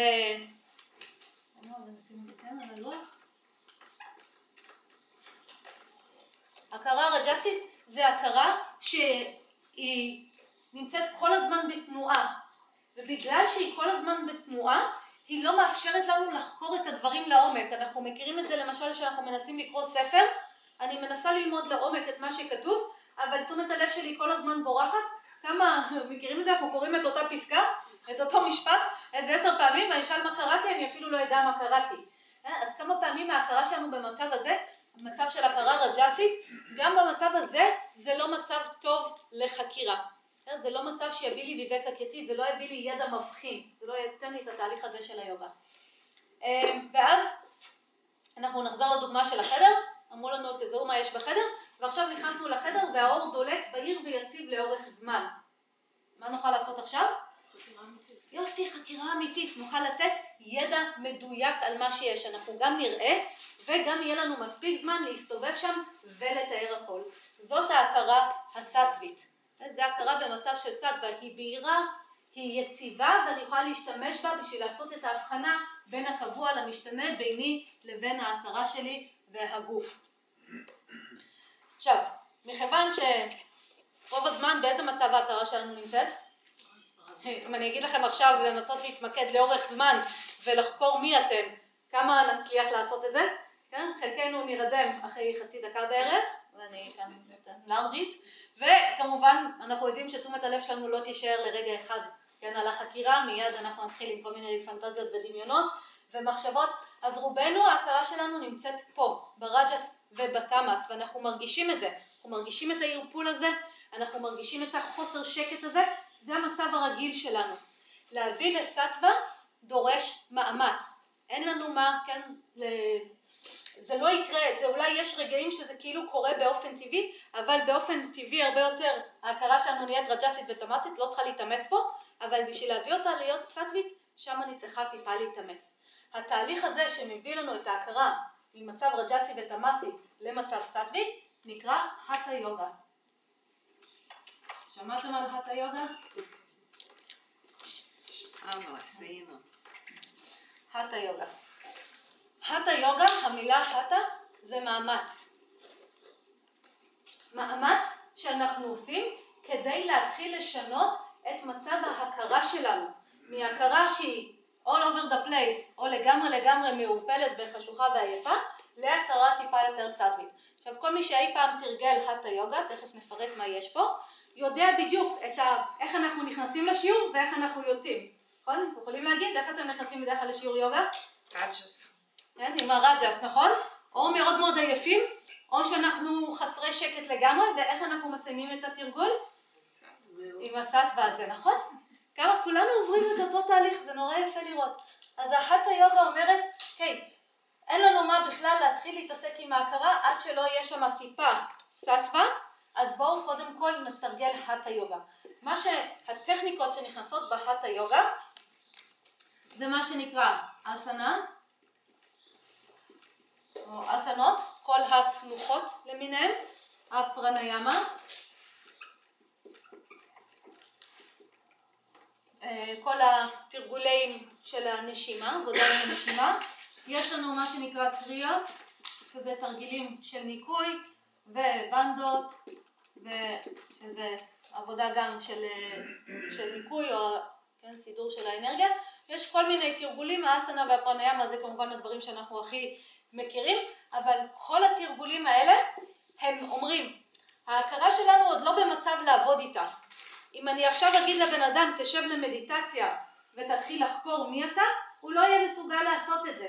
אז בואו נעבוד קודם כל מאמצעים עקיפים, אמצעים שהם נגישים לנו גם כשההכרה שלנו לגמרי גמורה מעייפות וגם כשהיא בשיא התזזיתיות. אם אני בשיעור יוגה ואומרים לי להרים ידיים, להוריד ידיים, אני עדיין יכולה לעשות את זה, נכון? ואחר כך, אחרי שאני אעשה את זה, יגידו לי לנשום בצורה מסוימת, אני אצליח לעשות את זה כי זה גס, כי זה נגיש, כי ההכרה שלי לא חייבת להיות שם במצב ה peak שלה בשביל לעשות מדיטציה או חקירה. כולנו יכולים לזוז עם הגוף, כולנו יכולים לשלוט בנשימה בקלות, גם כשמצב ההכרה שלנו הוא לא אופטימלי, מסכימים? אז הטה יוגה עובדת באמצעים עקיפים, דרך גוף ודרך נשימה, כדי להניע תהליך אל עבר סטווה. אז השלב הזה זה השלב הראשון ביוגה.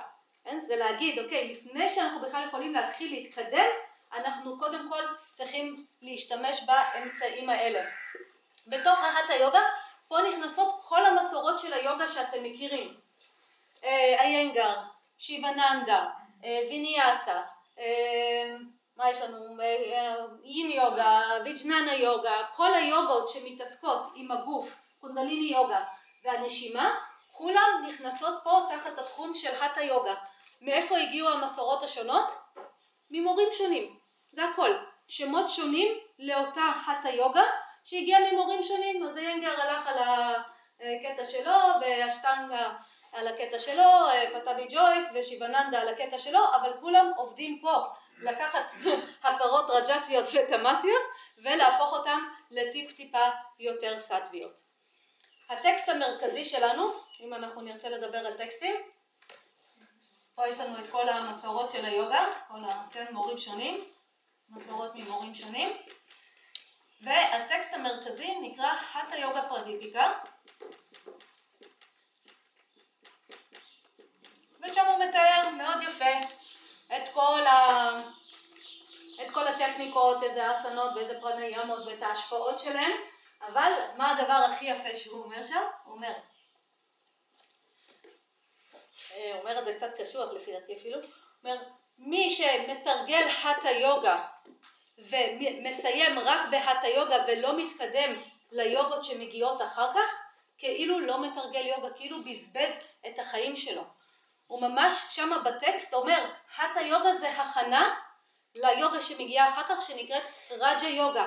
אל תתעכבו בהטה יוגה, אתם חייבים להמשיך, עשיתם את כל העבודה עם הגוף ועם הנשימה כדי לייצר קצת יותר סדווה בהכרה, תמשיכו לשלב הבא, זה לא בשביל לשלוח אתכם הביתה רגועים, זה בשביל עכשיו להכניס אתכם למדיטציה, זה בשביל עכשיו לעשות את התהליך של השינוי ידע, מבינים? ויצא לי לראות אנשים תרגילים 30 שנה, הטה יוגה, אין להם מושג לאן היוגה יכולה לקחת אותם. הם רובנו נתקעים פה. עכשיו, למה רובנו נתקעים פה בהטה יוגה? נלך נאשים את המורים של הודו. הם אמרו, כן, נגיד, היוגה הגיעה מהודו, לא נגיד, היוגה הגיעה מהודו, ואז המורים ההודים, נניח הם ידעו את כל הדרך, פגשו את החבר'ה של המערב. וכשהם פגשו את החבר'ה של המערב הם פגשו הכרות במצב מאוד רג'סי ומאוד תמאסי ואמרו טוב מה נעשה עם החבר'ה האלה מה ידבר אליהם? ידבר אליהם מהגוף כן הם גם ההכרה שלהם משתוללת וגם הם נורא בחיצוני והם נורא אוהבים לדגמן ובואו ניתן להם תנוחות ואז המורים המערביים שלמדו בהודו למדו רק את התנוחות ואת הנשימות וזה מה שהם הביאו איתם חזרה הם לא המשיכו את הדרך ובגלל זה במערב רוב הידע של היוגה שאנחנו פוגשים הוא כיתה א', הוא ההתחלה. עכשיו זה לא בא לבטל את זה, כולנו צריכים את זה. כולנו נעזרים בזה כי כולנו, ההכרה שלנו כל הזמן נהיית רג'סית ותמאסית, אבל בואו לא נעצור שם. אם אנחנו רוצים להשתחרר מסבל בואו נעשה את כל הדרך, זה יהיה ממש מגניב. סבבה? עוד דוגמה לרעיון הזה של הטה יוגה. אנחנו יכולים לדמיין את ההכרה שלנו כמו סוס פרא. נכון? סוס פרא, תנסו לשלוט בה, אתם תראו שלא תצליחו. עכשיו אנחנו רוצים לעשות איתה תהליך של חקירה, כלומר אנחנו צריכים להיות מסוגלים לכוון אותה, את הסוס הפרא הזה, לכוון אותו לדבר שאותו אנחנו רוצים לחקור, ולא רק שאנחנו רוצים לחקור אותו, הוא הדבר בערך הכי מעודן שניתן לחקירה. זה משהו שהוא לא משתנה וגלוי, זה משהו חבוי ונסתר, כלומר זה דורש מאיתנו יכולות שליטה בהכרה גבוהות מאוד, אבל אנחנו מתחילים עם הכרה שהיא כמו סוס פרא. עכשיו דמיינו שניתן לכם סוס פרא, רץ בערים, פראי, ואומרים לכם הסוס הזה יכול לשרת אתכם, אבל לא במצב הזה של הפרא. מה הדבר הראשון שאתם תעשו עם הסוס? אתם רוצים להשתמש בו, מה הדבר הראשון שתעשו איתו? לאלף אותו, ובשביל לאלף אותו מה תעשו? תתפסו אותו ותביאו אותו לאיזשהו מתחם סגור, קודם כל, נכון? אם הוא ממשיך להסתובב בערים אין לי אפשרות לאלף אותו וגם כשאני אביא אותו למתחם הסגור, האם אני ישר ארכב עליו? לא. אני קודם כל אפתח איתו טיפה, כן, ארגיע אותו, אפתח איתו טיפה קשר, אוביל אותו לרצועה, ברצועה ארגיל אותו לכל מיני מגבלות, להוקף, לכל מיני דברים כאלה, ורק אחרי תהליך ארוך אני בכלל אתיישב עליו. התהליך הזה מסוס פרא ללהביא אותו לטיפה סוס שאני אוכל לחשוב על לרכב עליו, כן, טיפה יותר רגוע, זה התהליך שעת היוגה עושה על ההכרה שלנו. היא אומרת אתם לא יכולים ישר לרכב עליה, אתם לא יכולים ישר לעשות איתה מדיטציה, היא תזרוק אתכם לכל הכיוונים. קודם כל בואו תשימו לה מגבלות מסוימות. מה המגבלות שאנחנו שמים? תזונה. יופי, שינוי למשל של תזונה, תרגול פיזי, יופי, עוד כן לפני ריכוז ממש, אבל תרגול פיזי, אנחנו תוחמים את זה על המזרון, כן, תרגול של חצי שעה, שעה כל יום, אנחנו מתחילים להגיד לה את לא יכולה לעשות מה שבא לך. סדר קבוע. בדיוק, את עכשיו תכף אני אתן זמן לשאלות, את עכשיו עובדת איתי, אנחנו מתרגלות לעבוד ביחד, אבל אני עוד לא רוכבת עלייך. ואני שמה לך איסורים, אני שמה לך כל מיני מגבלות מסוימות.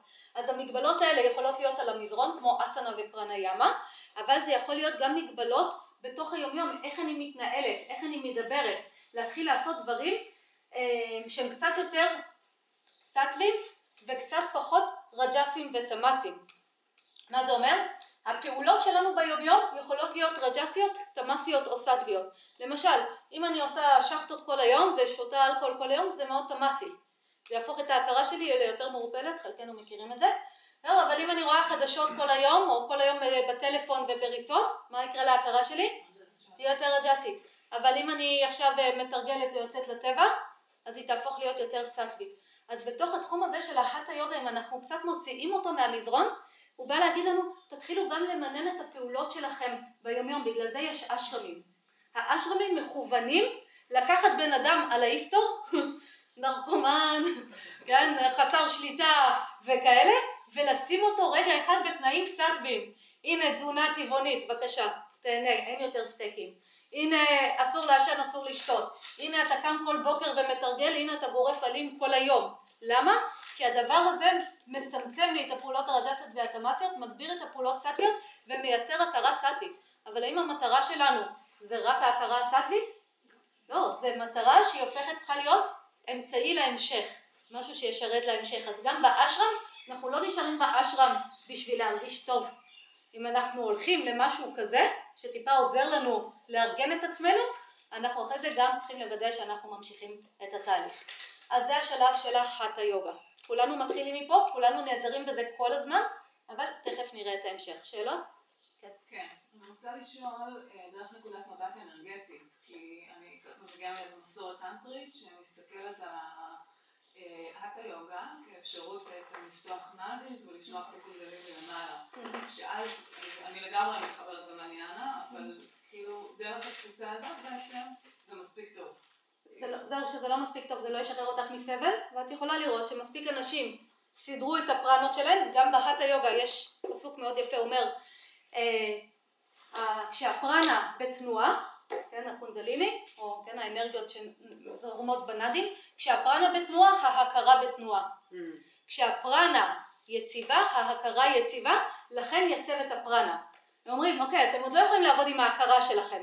תעבדו דרך משהו יותר גס, שוב, גוף ונשימה, תעבדו כל מיני תרגולים גסים, תייצבו את הפרנה, את התנועה של האנרגיה במערכת, שזה הרעיון של הקונדליני, במקום שזה יהיה על הימין והשמאל, זה הופך להיות משהו שהפרנה בעצם שוהה בכל המערכת, אין חסימות, אין שום דבר שלא, שתקוע או לא זורם, הכל נהיה מאוד מאוד יציב, ובגלל היציבות הזאת ההכרה מתייצבת, זאת, אלה החוויות שיש בקונדליני, אבל גם את זה אנחנו צריכים אחר כך לקחת לחקירה וליישום ביומיום.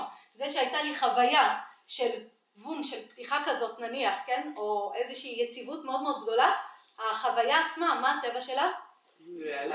זמני וחולף, ואחרי זה מה היא הופכת להיות בשבילנו?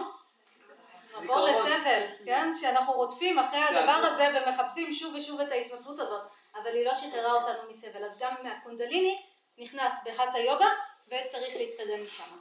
סבבה? זה עוד דרך לייצב את ההכרה. ואין, את לא רואה, אני שמה לב ככה בתוך התרגול שלי, שגם מתוך התרגול עצמו מופיע בעצם והניאמות נגיד מתקיימות מתוך התרגול בעצם, לא מתוך ההתעסקות בהם, זאת אומרת דברים נובעים כאילו מתוך, פשוט מתוך התרגול עצמו. גם הימות והניאמות הם שלבים ראשונים, שאנחנו תכף נראה, אבל למה לחכות שמשהו ינבע, אם יש לנו דרך, למה לא ללכת בה? והיא אומרת, אוקיי, עשיתם את זה, בואו תמשיכו לשלב הבא, למה לחכות אולי שמשהו יקרה או מישהו יבוא ויקח אותי ביד. עוד שאלות? אז אמרנו, היינו צריכים, קודם כל התחלנו ממצב על ההיסטור, ממצב של רג'ס ותמאס וסבל, והתחלנו טיפה לעשות חטא יוגה, נכון שהסבל טיפה מתחיל להצטמצם? כלומר, כל פעם אנחנו מגיעים בסבל מחודש לשיעור, אבל כל פעם אנחנו יוצאים טיפה יותר בסדר. הסטווה הזאת זה מצב שבו עכשיו ההכרה שלנו היא טיפה יותר רגועה. ואם ניקח את הדוגמה של הסוס, זה סוס שהוא כבר uh, מקשיב לי, אני עוד לא רוכבת עליו, אבל הוא כבר לא מתפרע, הוא כבר קשוב לי, אנחנו באיזושהי מערכת יחסים. עכשיו אנחנו צריכים ללמוד לרכב על הסוס. עכשיו אנחנו צריכים ללמוד להשתמש בהכרה שלנו בשביל לקבל את הידע שאנחנו רוצים. דבר ראשון זה להכין אותה, דבר שני זה להשתמש בה. אני אתן דוגמה. זה כאילו עכשיו אנחנו צריכים, כאילו יש לנו רכב, ועכשיו אני צריכה ללמוד נהיגה. כן, צריכה לדעת להשתמש ברכב אם אני רוצה שהוא ישרת אותי, אם אני רוצה שהוא ייקח אותי לאן שאני רוצה. עכשיו, כשאני לומדת נהיגה, באיזה מצב אני רוצה שהרכב שלי יהיה? תקין, נכון? כן. אני רוצה, אם אני לומדת, אם אני הולכת ללמוד נהיגה עכשיו על הרכב, אני ממש רוצה שהרכב יהיה תקין, כי אין מה ללמוד נהיגה על רכב שלא מתניע. לא יעזור לאף אחד. הרכב התקין זה זה, זה המעבר הזה של אחת היוגה. אני מוודא שההכרה שלי תקינה, שהיא, שאפשר להשתמש בה, אבל עכשיו אני צריכה ללמוד להשתמש בה, זה שני דברים שונים, מבינים את ההבדל? זה כמו, כן, הסוס, אני צריכה שהוא יהיה בריא אם אני רוצה ללמוד לרכב עליו, אני צריכה שהוא יהיה תקין. אז בחלק הזה של ללמוד להשתמש בהכרה, פה נכנס התחום של הרג'ה יוגה. אני לא רואים את האדום. כן, אני פה בקצת מצוקה של פלושים, אני מצטערת. ממש. כן, רג'ה יוגה. רג'ה, פירוש של המילה זה מלך, או מה שנקרא דרך המלך. למה דרך המלך? עכשיו זה הדרך הישירה. עכשיו ההכרה שלנו היא כבר במצב, אנחנו יכולים ללמוד ישירות להשתמש בה, ויכולים להתחיל ללכת דוך, כן, לכיוון של הידע שאנחנו רוצים, וכל ההמשך. אה, מעניין לראות, ההטה יוגה זה פיתוח הרבה יותר מאוחר מהרג'ה יוגה. למה ההטה יוגה התפתחה אחרי הרג'ה יוגה לפי דעתכם? כי העולם אה, הידרדר והלך. יופי. כי פעם החבר'ה גרו ביער. ההכרה שלהם הייתה סטווית גם ככה. לא היה להם כלום, לא היה להם טלפונים ולא היה להם מצוקות ולא היה להם כלום. וההכרה שלהם הייתה סטווית, הם יכלו ישר ללכת בדרך המלך. אבל אנחנו יודעים וככל שאנחנו יותר בחיים האלה בתוך העולם המערבי, אנחנו ממש לא יכולים ללכת בדרך המלך, אנחנו צריכים הכנה לקראת. והכנה לקראת זה ההטה יוגה. אז כשמצב ההכרות של האנשים נהיה הכי רע, התפתחה יותר ההטה יוגה והציעה את התהליך הראשוני, אבל שוב, תהליך ראשוני ובואו נתקדם. ברג'ה יוגה יש לנו את מה שנקרא שמונת אברי היוגה.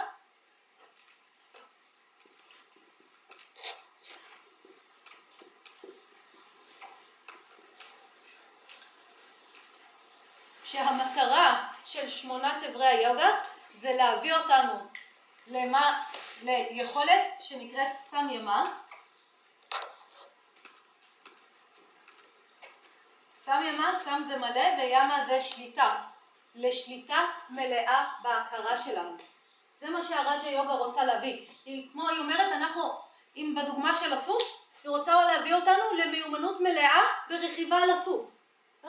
זה מה שאנחנו הולכים לעשות, אנחנו הולכים ללמוד לרכב על הסוס הזה, או אם ניקח את הדוגמה של הרכב, הרג'ה יוגה אומרת לנו, בואו תהיו מיומנים בנהיגה. כן, בואו אני אלמד אתכם לנהוג על הרכב הזה, כך שכשתשתמשו בו הוא יביא לכם את ה... את, הוא ייקח אתכם לאן שאנחנו, שאתם רוצים. במקרה שלנו, אם נשתמש בהכרה, מה היא תיתן לנו? את הוויבק הקייתי, את הידע המבחין. בסדר? אבל בואו קודם כל תלמדו להשתמש בהכרה. להגיע למצב של שליטה מלאה בהכרה שלכם. די בסיסי, היינו אומרים, נכון? משהו שהיינו היו צריכים ללמד אותנו כשהיינו קטנים, אנחנו לומדים את זה קצת מאוחר, אבל משהו שהוא נגיש לכולנו, לכולנו יש הכרה, אין סיבה שלא נשלוט בה במיומנות מלאה, בדיוק כמו שכשאנחנו לומדים נהיגה, אם אנחנו מתמידים בלימוד של הנהיגה, אין סיבה שלא נגיע למיומנות מלאה בשליטה על הרכב, כמה שאפשר, גם פה בסדר? אם נעשה את שמונת אברי היוגה אנחנו נגיע למצב הזה של סם. שמונת אברי היוגה זה שמונה תרגולים שהם בסופו של דבר, כן, זה לא, לא מה שמונה תרגולים, זה מין אה, תהליך שבסופו של דבר מוביל לדבר הזה שנקרא סם ימה. אני אפרט את זה. פה נכנס לנו כל דברים שאתם מכירים, ימה, ימה וניימה, אסנה, פרניאמה, פרטיאהרה, דרנה, דיאנה וסמאדי. ימה וניימה זה דברים שאנחנו מתרגלים ביומיום. זה להמשיך לפתח, לשמר את ההכרה הסטווית. כן, יש שם תרגולים כמו תרגול של אי אלימות ותרגול של אמת ותרגול של ניקיון וכל מיני דברים כאלה. אמ, אני לא אכנס לזה עכשיו, אבל זה מוסיף את ה... זה מגביר את השליטה שלנו על ההכרה. כי אם עכשיו אני מתרגלת, אה, נגיד, ניקיון, אז אני מתחילה, אני ממש שמה, מתחילה נגיד לשמור על, זה יכול להיות ממש סדר בבית. כן? וזה דברים שאני צריכה לשלוט בהכרה שלי בשביל זה. כי משהו נפל על הרצפה, יכול להיות שעד עכשיו אני רגילה להשאיר אותו על הרצפה, ועכשיו אני קמה ושמה אותו במקום. בשביל לעשות את זה, במה אני צריכה לשלוט? בהכרה שלי. כן? כי ההכרה שלי מבחינתה משאירה את זה על הרצפה. אבל אני אומרת לא, אנחנו עכשיו מחזירים את זה למקום. אז יש לנו ימה וניימה שזה דברים שאנחנו עושים ביום יום שלנו. אסנה ופרניאמה זה לא האסנה והפרניאמה האלה. אנחנו הרבה פעמים חושבים שזה האסנה והפרניאמה האלה, אבל תקראו בסוטרות היוגה של פטנג'לי, וכשפטנג'לי מדבר על אסנה, הוא לא מזכיר אפילו לא סוג אחד של אסנה, הוא לא מדבר על שום מנח של הגוף או צורה של הגוף שהוא צריך להיות בה, הדבר היחיד שהוא אומר על אסנה, האסנה צריכה להיות יציבה ונינוחה. על איזה אסנה הוא מדבר? מה צריך להיות יציב ונינוח? יופי, הישיבה שלנו למדיטציה. למה הישיבה צריכה להיות יציבה ונינוחה? כדי שנוכל לעבוד עם ההכרה. כי כולנו יודעים שאם לא נוח לנו בגוף, אנחנו לא יכולים להתמקד. ואם אנחנו לא נינוחים וכן, אנחנו לא נוכל לעשות את העבודה עם ההכרה. אז הוא אומר, אתם תוכלו להגיע למצב הזה של הסמיאמה, אבל בשביל זה אתם צריכים להיות מסוגלים שהגוף שלכם יהיה באיזושהי תנוחה, שיהיה לכם יציב ונינוח. זה לא כלב מביט מטה, וזה לא אה, גיבור, וזה לא טריקונסנה, זה לא שום דבר מהדברים האלה, זה כל ישיבה או כל מנח שבו אני אוכל לתרגל מדיטציה. זה אפילו לא חייב, זה לא צריך להיות לוטוס או סוכסנה או כלום. זה יכול להיות שאני יושבת על כרית, זה יכול להיות שאני נשענת על הקיר, זה יכול להיות שאני יושבת על כיסא, זה יכול להיות שאני, כן, בעמידה או בשכיבה, לא משנה, כל עוד אני אוכל לעשות את השלבים שמגיעים אחר כך. כל עוד זה יהיה יציב ונינוח מספיק כדי לאפשר לי לעבוד עם ההכרה. מבינים את הרעיון? זה אסנה אצל העולם הזה של הרג'ה יוגה. כל, ה... כל התנוחות, כל המגוון זה שייך לאחת היוגה. פרניאמה, אפילו לא טכניקה אחת של פרניאמה, פטנג'לי לא מדבר איתנו, הוא אומר הנשימה צריכה להיות אה, דירגה שוקשמה, ארוכה ועדינה. למה ארוכה ועדינה? כי במצב הזה שהנשימה כאילו רגועה, אז אנחנו יכולים לעבוד עם ההכרה שלנו. אבל כולנו יודעים שכשהנשימה שלנו היא מאומצת או לא נוחה, כמה אנחנו מסוגלים להתרכז? כן, אנחנו יודעים שאנחנו לא מסוגלים. אז הוא אומר, תוודאו שהנשימה שלכם רגועה לפני שאתם מתחילים. אם אתם רוצים להתקדם פה, לרכב על הסוס, לרכב על ההכרה, הנשימה שלכם צריכה להיות רגועה. עד שהיא לא רגועה, אל תתקדמו. לגיטימי? לגמרי. פרטיהרה. פרטיהרה זה כינוס חושים, המילה מאוד יפה. פרט זה אה, לסגת וההרה זה אוכל, לסגת מהמזון. אה, איזה מזון? לא מדובר פה על דיאטה. הרעיון הוא לסגת מהמזון של החושים. מה המזון של החושים? יופי, אובייקטים חיצוניים, נכון? אנחנו הולכים אחרי צלילים, אחרי מראות, אחרי זה, העיניים שלנו כל הזמן החוצה. אבל אנחנו צריכים לעשות חקירה פנימית, אנחנו צריכים את הביבק הקייתי, להסתכל פנימה, לראות מי אנחנו. אז אני לא יכולה שהחושים שלי ימשיכו להיות מופנים החוצה, אנחנו עושים תהליך של לכנס את החושים פנימה, לאסוף אותם, ככה, וכן, אנחנו יודעים שזה ההתחלה של תרגול מדיטציה, להתכנס פנימה, כדי שנוכל עכשיו לעבוד, לכוון את ההכרה שלנו לאן שאנחנו רוצים. אז זה הרעיון של הפרט יחרה, ואז מגיע התרגול העיקרי של הרג'ה יוגה, הדבר שאותו אנחנו מתרגלים שנקרא דהרנה. דהרנה. דהרנה זה התרגול של הרג'ה יוגה. מה אנחנו עושים בדהרנה? דהרנה זה מיקוד, מיקוד באובייקט אחד. כשפטנג'לי כותב את זה, הוא מתאר את זה מאוד יפה, זה אומר, זה לקשור את ההכרה לדבר אחד. זה מה שזה. למה לקשור את ההכרה לדבר אחד? בדיוק כמו לרכב על סוף. כשאני רוכבת על סוס, אני מכוונת אותו לכיוון אחד. לאיזה כיוון? יפה, לכיוון שאני רוצה. וכל פעם שהסוס מזיז את הראש ורוצה ללכת למקומות אחרים, מה אני עושה? מחזירה אותו לכיוון שאני רוצה. יש לי בעיה עם זה שהסוס רוצה ללכת למקומות אחרים?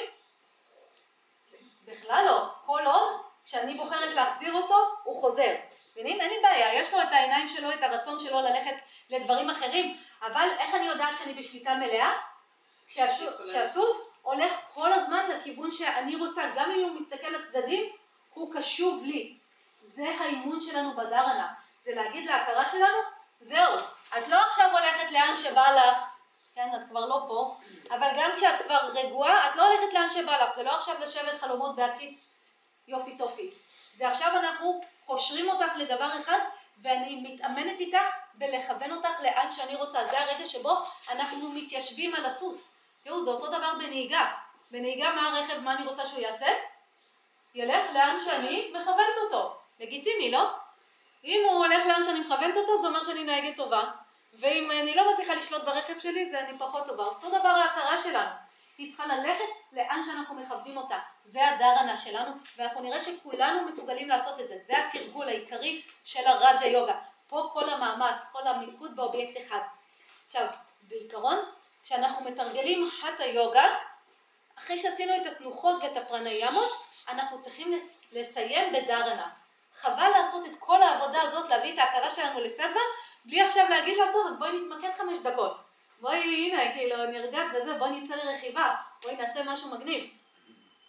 אז הדרנה, המדיטציה, אמור להיות, כן, לסיים את התרגול של ההטה יוגה ולהוביל אותנו אל הרג'ה יוגה, על המזרון. כתוצאה מהתרגול של הדרנה, מהמיקוד באובייקט אחד, ההכרה שלנו נכנסת למה שנקרא דיאנה. דיאנה זה מדיטציה. כן? עכשיו, כשאנחנו אומרים שאנחנו מתרגלים מדיטציה, אנחנו למעשה אומרים טעות. כי אנחנו מתרגלים מיקוד. מדיטציה זה תוצר. מה מאפיין את המדיטציה?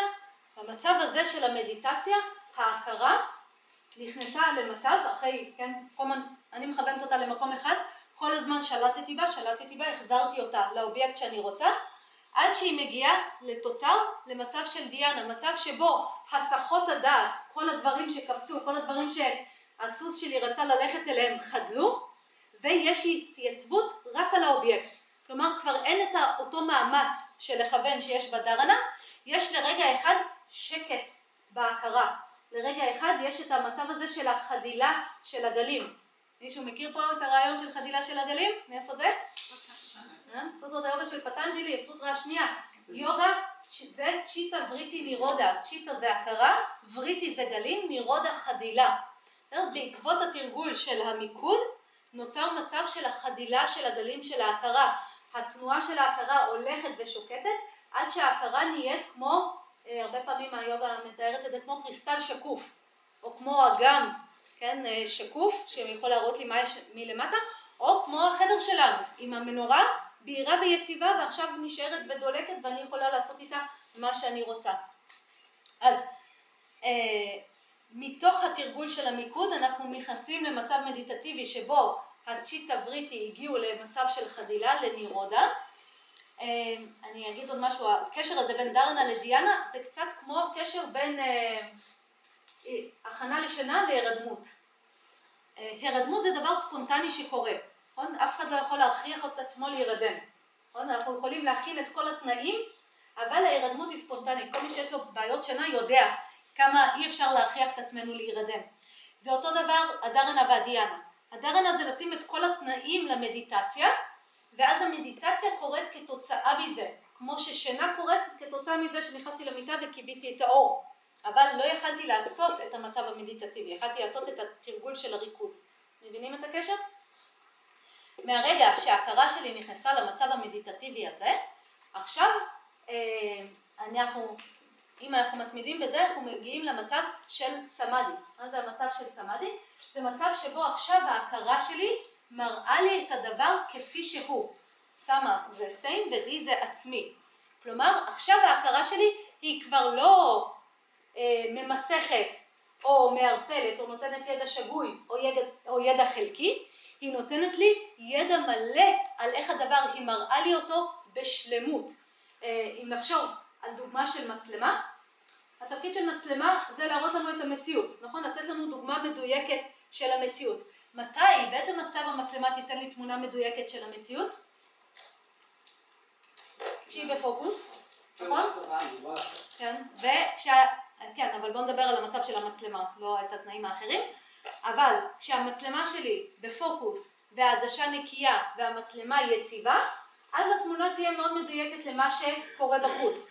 אבל אם היא לא בפוקוס, ואם היא, כן, העדשה מלוכלכת או היא זזה לי תוך כדי, היא תיתן לי תמונה מטושטשת. המצב הזה של הסמאדי בא להגיד לנו, עכשיו ההכרה שלכם היא במצב הזה של המדיטציה, של החדילה של הגלים בלי הפרעות, ולכן התמונה שאתם מקבלים היא מדויקת. במצב של סמאדי אנחנו סוף סוף רואים את הדברים כפי שהם. איזה דברים אנחנו נרצה לראות? יופי, את עצמנו לעומת כל שאר הדברים, את עצמנו לעומת רגשות ומחשבות וסבל למשל, את עצמנו לעומת הגוף והתחושות השונות שלו, את הקבוע לעומת המשתנה. אם נדבר על סוטרות היוגה של פטנג'לי, במצב הזה, אחרי שאומר צ'יט את הרעיון בסוטרה 2, פרק ראשון, צ'יטה בריטי נירודה, בחדילה של הגלים של ההכרה, הסוטרה הבאה, הוא אומר, במצב הזה מתגלה הרואה. כלומר, רק כשההכרה שלנו נהייתה ללא גלים, היא תגלה לכם את עצמכם. מהרגע שגיליתם את עצמכם אתם תוכלו לעשות את התהליך של ההבחנה בין עצמכם לבין משהו אחר, אבל לפני זה אין לנו את עצמנו, יש לנו רק תחושות ורגשות ומחשבות וכולנו בטוחים שזה אנחנו. אז אנחנו חייבים להביא למצב הזה של הצ'יטה בריטי נירודה, חדילה של הגלים, המצב המדיטטיבי, כדי לראות את הדבר כפי שהוא. ואז שלושת הדברים האלה ביחד, כשאנחנו מסוגלים לכוון את ההכרה שלנו לאן שאנחנו רוצים, להביא אותה למצב היציב והבהיר שלה בלי שום הסחה, ולראות את הדבר שעליו אנחנו מסתכלים כפי שהוא, זה נקרא סמיימה. שליטה מלאה בהכרה שלנו. עכשיו היא כלי שמשרת אותנו, ומפה אנחנו יכולים עכשיו להתקדם לרכוש את הידע. ברור הרעיון? שאלות לגבי זה? הטקסט העיקרי זה סוטרות היוגה של פטנג'לי.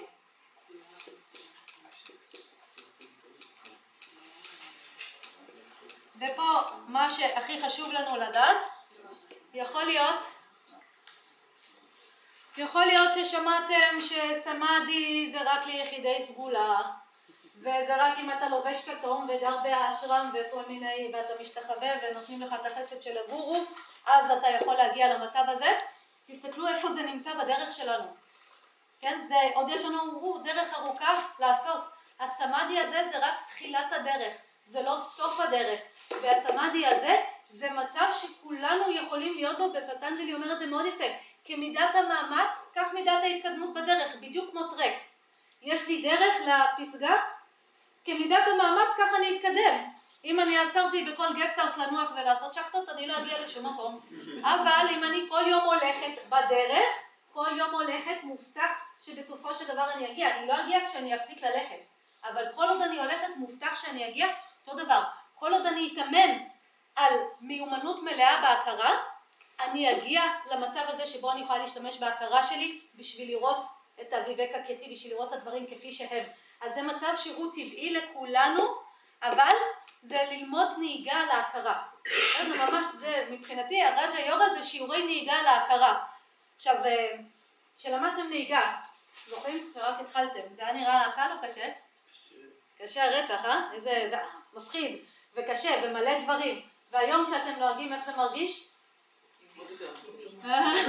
כן, זה מרגיש שוואלה, אני יכולה לדבר בטלפון ולאכול תוך כדי ולעשות מלא דברים, תוך כדי שאני נוהגת. למה? כי התאמנתי. ותראו איזה מעניין זה, מי שרק למד נהיגה עבר טסט ואף פעם לא נהג, איזה מיומנות יש לו? לא גבוהה. אבל מי שלמד, עבר טסט והמשיך לנהוג, פיתח מיומנות מלאה. זה הרג'ה יוגה. זה אומר, תתאמנו עם ההכרה שלכם, תלמדו לנהוג עליה, בסופו של דבר אתם תפתחו מובטח את השליטה המלאה להכרה ותוכלו להשתמש בה בשביל להמשיך את הדרך. סבבה? שאלות לגבי רג'ה יוגה? כן. כאילו. כי את מדברת על כשירות של הרכב וכשירות של הנהג, כדי שאפשר אחר כך לנהוג. ואם באמת אה, אנחנו כן יש הבדלים בין אישים בין המצב ההכרתי, יש בן אדם שמטבעו יותר רג'סי, יותר תמאסי, כמובן גם בשלבי חיים שאני הכרה אחרת. אבל האם, אני פשוט התנסיתי בקורס מורים של רג'ה יוגה, ועברתי לקורס מורים של משהו אחר. אה, ואני כן נוגעת בנגיעות, ברג'ה מאוד חשוב לי לשלב את זה בתרגול שלי, מאוד מאוד חשוב לי לא לוותר על זה, על המזון הזה, אבל אני מרגישה שכאילו השאלה היא אם זה באמת איזשהו תהליך אה, חיים שצריך לעבור, של ההאטה, אה, למרות שהיא באה מבחינת האחראי, נבנתה אחרי המצב, או שבאמת לפי היכולת לשלב את זה, או איך את רואה כן, אני ממש הייתי אומרת שזה תלוי בתקופת חיים שלנו. למשל, אני יכולה, כן, אני צריכה, אני בוודאות רוצה לפתח את השליטה המלאה על ההכרה. עכשיו, יש תקופות שההכרה שלי באופן טבעי היא יותר סטווית. אז אני, וואלה, אני לא צריכה כל כך את האחת היוגה, אני מתיישבת ואני ישר יכולה לכוון את ההכרה וישר לעשות את התרגול ואת כל ההמשך של הדרך. אבל פתאום, נגיד, הגעתי לתקופה נורא לחוצה, וההכרה שלי יוצאת מאיזון ואני רואה שכשאני מתיישבת למדיטציה אני לא באמת עושה מדיטציה אני לא מצליחה, ההכרה שלי לא במצב אז אני יכולה להגיד אוקיי אז אני אחזור לטכניקות אני אעשה קודם עשר דקות של תנועה ונשימה. זה יאזן לי את ההכרה ואז אני אתקדם. אבל בכל מקרה, את השלב הזה אני חייבת. בסדר? זה לא לוותר. וזה נותן לנו הרבה יותר גם, אני לא אכנס לזה עכשיו, אבל רק תחשבו, לשלוט בהכרה זה לא רק בשביל השחרור מסבל.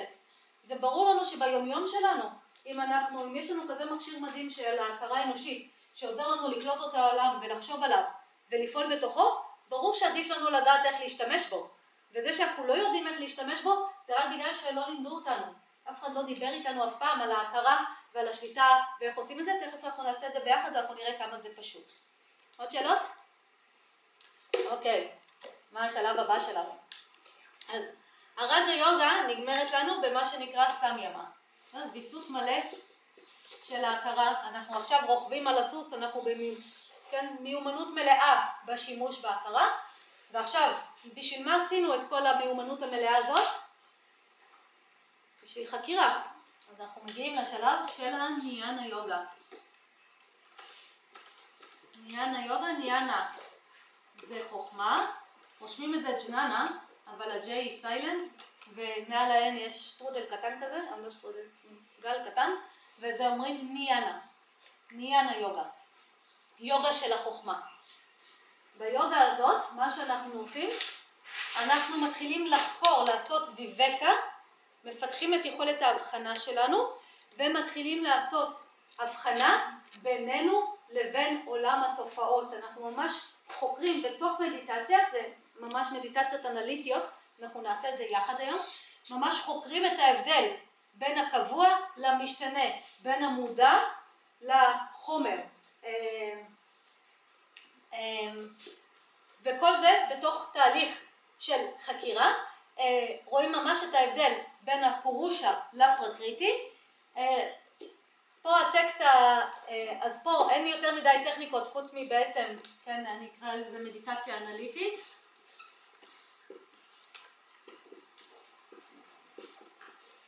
אנחנו מתחילים לחקור את ההבדל בינינו לבין עולם התופעות, בעצם לצאת מהאבידיה. טקסט שמדבר על זה מאוד יפה, אנחנו יכולים למצוא את הבגבד גיטה. שם יש הרבה מאוד מעניין היוגה. אני אגיד כמה מילים על הבגבד גיטה? כן, זה טקסט שמתאר דיאלוג בין אה, יוגי כמונו, שנקרא ארג'ונה, שעשה דרך ארוכה, אה, אבל נקלע לקשיים, לבין קרישנה, שהוא המורה שלו והוא עוזר לו להתקדם בדרך. ומה שקרה לארג'ונה, אה, הלוחם, הוא עשה דרך מאוד ארוכה בתוך היוגה, אבל פתאום הוא נקלע לסיטואציה שהוא חזר לגמרי לאבידיה, הוא חזר לגמרי לבורות, הוא לגמרי שכח להבחין, בגלל שהוא היה בסיטואציה מאוד מיוחדת, הוא לגמרי שכח להבחין בינו לבין עולם התופעות המשתנה, ופתאום הוא היה בטוח שהוא הגוף וההכרה שלו וכאלה דברים, והוא התחיל לסבול כמובן, ואז בא המורה שלו קרישנה והתחיל לתת לו בראש, הוא אומר לה גבר שכחת את כל הדרך הארוכה שעשית, שכחת מי אתה, בוא תסתכל, בוא תיזכר בכל הדברים שלמדת, ואז הוא פשוט נותן את כל הידע של עניין היוגה. הוא אומר לו, הנה, אתה למשל, סתם כל מיני ציטוטים, הוא אומר לו, אה, תזכור, אתה לא הגוף הזה שנולד ומת, אתה אה, לובש ופושט גופים כל הזמן, הגוף בא לשרת אותך, לא אתה הגוף.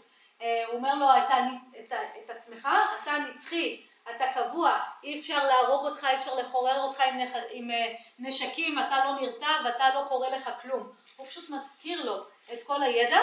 מאיפה ארג'ונה קיבל את הידע?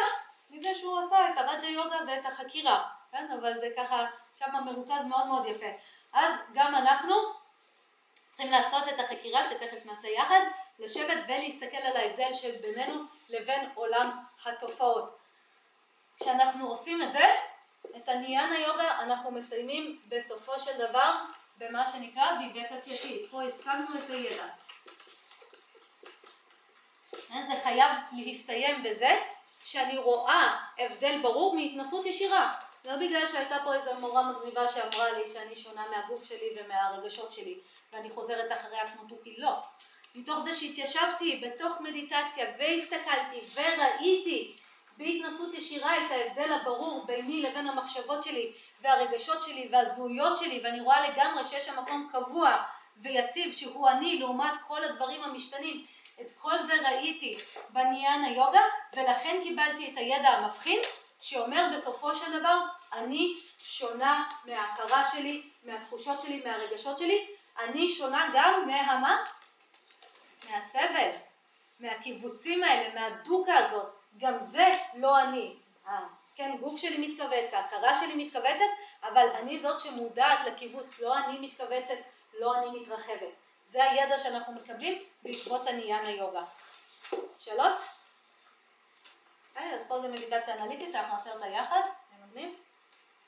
קיבלנו את הידע, זוכרים מה השלב הבא? הידע היה כמו התרופה, נכון? השגנו את התרופה, מה עכשיו אנחנו צריכים לעשות?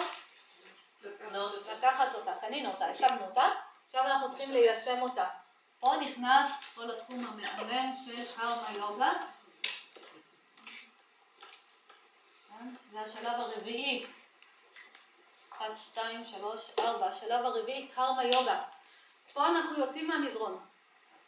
פה, על המזרון עשינו את הכל, הצבנו, הצגנו סטווה ועשינו מיקוד באובייקט אחד, השגנו שליטה מלאה על ההכרה שלנו ועשינו את החקירה על המזרון וקיבלנו את הידע לגבי מי אנחנו ומי אנחנו לא ועכשיו אנחנו יוצאים מהמזרון ועוברים ליומיום. המילה קרמה זה פעולה. עכשיו אנחנו מתחילים לפעול בעולם על סמך ההבחנה החדשה שיש לנו, על סמך הידע החדש שיש לנו. כלומר, אנחנו מתחילים לפגוש את העולם, לא דרך הידע שאומר אני הרגשות והמחשבות והתחושות שלי והגוף שלי וכל הדברים, אלא אני זאת שמודעת לכל הדברים שמתרחשים, אבל אני שונה מהם. אנחנו מתחילים לחיות בצורה כזאת או לפעול בצורה כזאת. למה זה רלוונטי לנו? ותראו, פה יש טריק קטן, אחד היפים. פעולה או פעולות יוצרות זהות. הן מגדירות לנו, הן מייצרות את הזהות שלנו, מגדירות לנו מי אנחנו. אני אתן לכם דוגמה פשוטה. אה, מדי שנה יש די הרבה אנשים בארץ שמסיימים קורס מורים ליוגה, נכון? די הרבה. כמה מהם מפתחים זהות של מורה ליוגה? אלה שהלכו ללמד. יופי, לא כולם, נכון? רק מי שהתחיל ללמד, כלומר התחיל לעשות פעולות של מורה ליוגה, ללמד, הוא לאט לאט יראה שהתפתחה אצלו זהות של מורה ליוגה, של מורה ליוגה, כן, או מורה ליוגה, זוכרים את זה? סיימנו את הקורס מורים, לא היה לנו זהות של מורים, אבל התחלנו ללמד ולאט לאט הזהות הזאת נבנתה. אני אתן לכם עוד דוגמה, שתי, אה, כן, שתי אמהות יולדות, אישה אחת מגדלת את הילד, אישה אחת מוסרת את הילד לאימוץ, שתיהן by definition אימהות, מי תפתח זהות שלהם? רק מי שמגדלת את הילד, למה? כי היא עושה פעולות שלהם. הזהות שלהם לא הייתה שם כל הזמן אצלה, אבל היא עושה פעולות שלהם ומפתחת זהות שלהם. ומי שהיא אם, אבל לא עושה פעולות של גידול הילד, לא תפתח בחיים זהות שלהם. אז הזהויות שלנו נוצרות מתוך הפעולות שלנו. אז אם פה אנחנו רוצים לעשות תהליך של שינוי זהות, להתבסס בידע על אמת, לא רק כי פגשתי אותו על המזרון, אלא שאני אדע מאה אחוז, שלא יהיה לי בלבול, שהזהות שלי תהיה עם המקום המודע הקבוע והלא משתנה. שכשישאלו אותי מי אני, יהיה לי ברור שאני לא הגוף ואני לא הרגשות והמחשבות שלי. יהיה לי ברור שאני זאת שמודעת לדברים, אבל לא הם. יהיה לי ברור שאני הפורושה ולא הפרקריטי. ברמה של זהות, כמו שברור לי, כן, שנגיד יש לי את הזהות הזאת של מורה ליוגה או לא משנה מה. אז פה בקרמה יוגה כל הדגש הוא על פעולות, מה שנקרא פעולות מודעות. פעולה מודעת. פעולה מודעת זה ההפך מפעולה שמבוססת על קלשות. זוכרים את הקלשות? בקלשות, כשהיינו בהזדהות עם ההכרה, מה כיוון את הפעולות שלנו? ביום יום הרגיל שלנו. נעים. לי, לא נעים לי. יופי, נעים לי, לא נעים לי. יכולים לראות? אנחנו פועלים רק לזה. נעים לי אני עושה ומנסה להשיג עוד מזה, לא נעים לי אני נמנעת. יכולים לראות את זה בחיים שלנו? בגלל זה יש מלא פרויקטים שאנחנו דוחים. למה אנחנו דוחים אותם? כי הם לא נעימים לנו. אבל יש מלא פעולות שאנחנו עושים, שאולי לא היינו רוצים לעשות, אבל אנחנו לא יכולים לא לעשות אותן. למה? כי הן נעימות לנו. אז ביומיום הרגיל שלנו אנחנו בתוך פעולות לא מודעות. אנחנו בתוך פעולות אוטומטיות. פעולות שמנסות כל הזמן להחזיק את הנעים ולדחות את הלא נעים, והאם זה עוזר לנו אה, להגשים את הדברים בחיים שלנו? לא בהכרח, כן? אנחנו יכולים לראות כמה פעמים זה תוקע אותנו. זה מונע מאיתנו לעשות דברים שאולי אנחנו רוצים, וכן, שם אותנו כל הזמן באותם התניות, אותם סייקלים. אה, וכמובן, ותראו, במצב הזה כשאנחנו, ככל שאנחנו בחיים יותר עבדים לתשוקות שלנו, אנחנו מרגישים יותר שהלכנו לאיבוד. מכירים את זה? אחרי תקופה שנגיד ויתרתם על התזונה ועל התרגול ושקעתם לתוך אה, נהנתנות, אחרי כמה זמן אנחנו נצא בזה ונגיד איפה אני הלכתי לאיבוד בתוך הדבר הזה, נכון? איבדתי שליטה על החיים שלי, אנחנו מרגישים, אנחנו כולנו מכירים את זה. אה, אבל אז אנחנו נחזור, או נתחיל להתבסס בפעולות מודעות, אנחנו מיד נרגיש שאנחנו מוצאים את עצמנו מחדש. איזה עצמנו? לא את ההכרה שלנו עם כל הבלגן שלה, את עצמנו המודעים, את הנוכחות הזאת שאנחנו מחפשים כל הזמן. מהרגע שאנחנו נעשה פעולות מודעות, נתחיל להתאמן על פעולות מודעות, אנחנו נראה שזה מה שמתחיל להתבסס. איך זה נראה תכלס ביומיום? זה נראה ככה, ניתן כל מיני דוגמאות. אני קמה בבוקר, הייתה לי כוונה לתרגל, או יש לי כוונה לתרגל. אני מתעוררת בבוקר וההכרה שלי אומרת, מה הטעם? למה לצאת מהמיטה כל כך נעים? מה רע לנו? נשאר עוד עשר דקות, עוד חצי שעה. במצב רגיל של פעולות אוטומטיות, אני נשארת במיטה ומוותרת על התרגול. אם אני מתרגלת קרמה יוגה, אני רואה את כל מה שההכרה שלי אומרת, מיישמת את הוויבק הקטי, את הידע הנכון. אז מה אני אסתכל, מה אני אראה? ההכרה שלי זה לא אני. אין, אין לי בעיה שהיא תגיד לי לא בא לי לצאת מהמיטה, אבל אני שונה ממנה. ואם אני שונה ממנה, אני מחליטה שעכשיו יוצאים מהמיטה, ולכן גם כשההכרה שלי צועקת הצילו בואי נשאר במיטה, אני קמה ומוציאה את שתינו מהמיטה ואנחנו הולכות ומתרגלות. ככה זה נראה, זה קרמה יוגה. זה כשאני אה, צריכה להגיש פרויקט ואין לי כוח לעשות אותו, או לא, עולה לי פחד, אין חרדה או פחד מלהגיש את הפרויקט. ואני רואה את ההכרה שלי אומרת, עזבי, בואי נוותר, זה לא נעים, זה לא כיף, בואי נוותר על זה. ואני אומרת, רגע, אני בשלב הזה שאני מתרגלת קרמה יוגה, אני מסתכלת, אומרת, כן, כל הבכי הזה של ההכרה, כל הפחדים והחרדות, זה לא אני, לא אני חרדה, אני מודעת לחרדה, לא אני חרדה, ולכן יחד עם החרדה, יחד עם הפחד, אני נעמדת מול הכיתה ומגישה את הפרויקט שלי. זה כזה, זה לפעול בשונה מההתניות שלנו בתוך היומיום, זה להתחיל לדבר אחרת למערכות יחסים שלנו, זה להתחיל לאכול אחרת ממקום מודע שאם אני החלטתי עכשיו שאני לא אוכלת יותר גלידה, אני לא אוכלת גלידה, כן? לא משנה כמה ההכרה שלי תצרך הצילו, זה לס... ל... אה, ליישם את הידע הזה שקיבלתי פה בתוך הפעולות היומיומיות. אה, מבינים את הרעיון? ופה ממש אנחנו עובדים בתוך היומיום שלנו, זה נורא נחמד. אה, יקרו פה שני דברים מגניבים. אה, דבר אחד זה שהזהות שלנו תשתנה, כן? ואנחנו נתחיל להתבסס בהבנה שאנחנו המקום המודע ואנחנו לא ההכרה. כלומר זה יהפוך להיות ממש הזהות שלנו. אבל דבר שני שיקרה זה בגלל שעכשיו אנחנו פתאום, יכולת הפעולה שלנו בעולם גדלה, זה כבר לא ההכרה שלי עם כל ההתניות שלה, אני, אנחנו מתחילים כבר פה לקבל תוצאות של פעולות מועילות. ואז זה אומר שאם אני עכשיו קמתי כל בוקר לתרגל, אני מתחילה לקבל את התוצאות של התרגול הזה. בכל המערכת, הגוף שלי ייראה אחרת, האנרגיה שלי, ההכרה שלי, כן, כל היום שלי ייראה אחרת. אם פתאום הצלחתי לסיים את הפרויקט, אז קיבלתי את התואר, כן, אני מקבל, מתחילה לקבל את התוצאות, אם אני מתחילה לדבר אחרת לאימא שלי או לבן זוג שלי, אני מתחילה לראות את התוצאות במערכות יחסים. כלומר, פה מתחיל שפע לצמוח. לא רק זה מהשינוי שעשינו להכרה, אלא מעצם העובדה ששינינו פעולות בעולם, זה שלב נפלא בדרך. פתאום אנחנו רואים יותר ויותר דברים צומחים בחיים שלנו ואת התוצאות של הפעולות שאנחנו מקבלים. שאלות לגבי קרמה יוגה? גם פה הטקסט המרכזי יהיה בבגבד גיתא. הרבה מאוד שם, הוא אומר לו, סבבה, אתה מסכן, ההכרה שלך ברוכה לך, אבל יש לך פעולה מודעת שאתה צריך לעשות, מתוך המקום המודע. אתה לא יכול לפעול מתוך זהות עם ההכרה שלך, קום תפעל. ויש שתי הגדרות ליוגה בתוך הבאגה בגיתא, אולי יש יותר, אבל שתי הגדרות העיקריות, אחת אומרת זה יציבות מלאה של ההכרה, כן, והתבססות, והגדרה שנייה, מיומנות מלאה בפעולה. כן, אז היוגה היא מיומנות מלאה בפעולה ביומיום שלנו, בחיים שלנו, אה, תחשבו איזה כיף זה. אז זה חייב להיות מובא לשם, לא יכול להיות שאנחנו מתרגלים יוגה וממשיכים לדבר חרא לאימא שלנו, כן, או ממשיכים, לא יודעת מה, לעשות כל מיני פעולות שהן לא מודעות, לא יכול להיות. זה חייב להגיע לשלב הזה אם אנחנו רוצים להתקדם בדרך, אה, להשתחרר מסבל. שאלות? איפה נכנס הלימוד זאת סוואדיאיה נכנס פה, כל העניין היוגה זה מתחיל, סוואדיאיה זה לימוד עצמי, פה אנחנו חוקרים גם את הטבע של ההכרה וגם את הטבע שלנו, הטבע המודע, נכנס פה.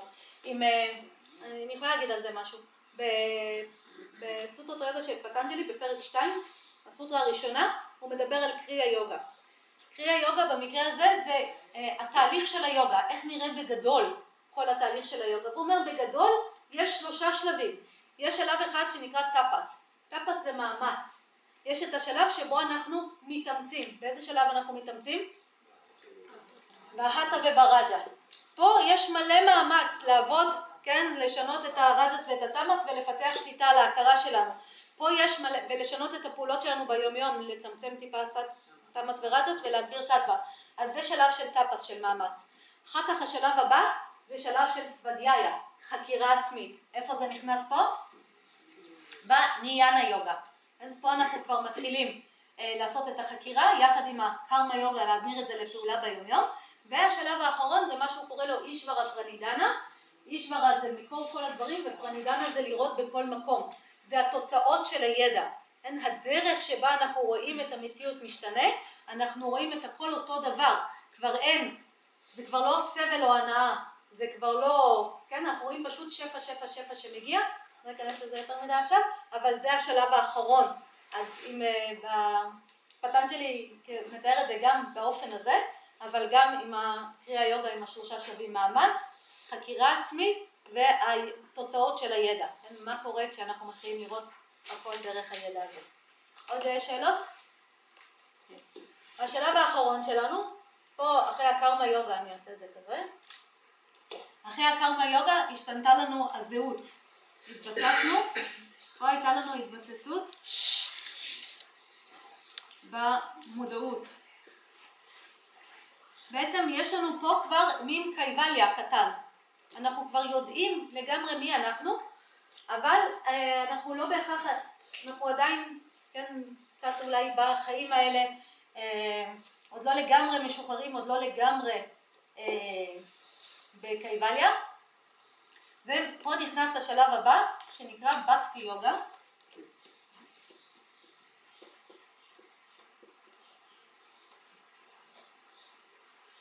בקטי זה התמסרות.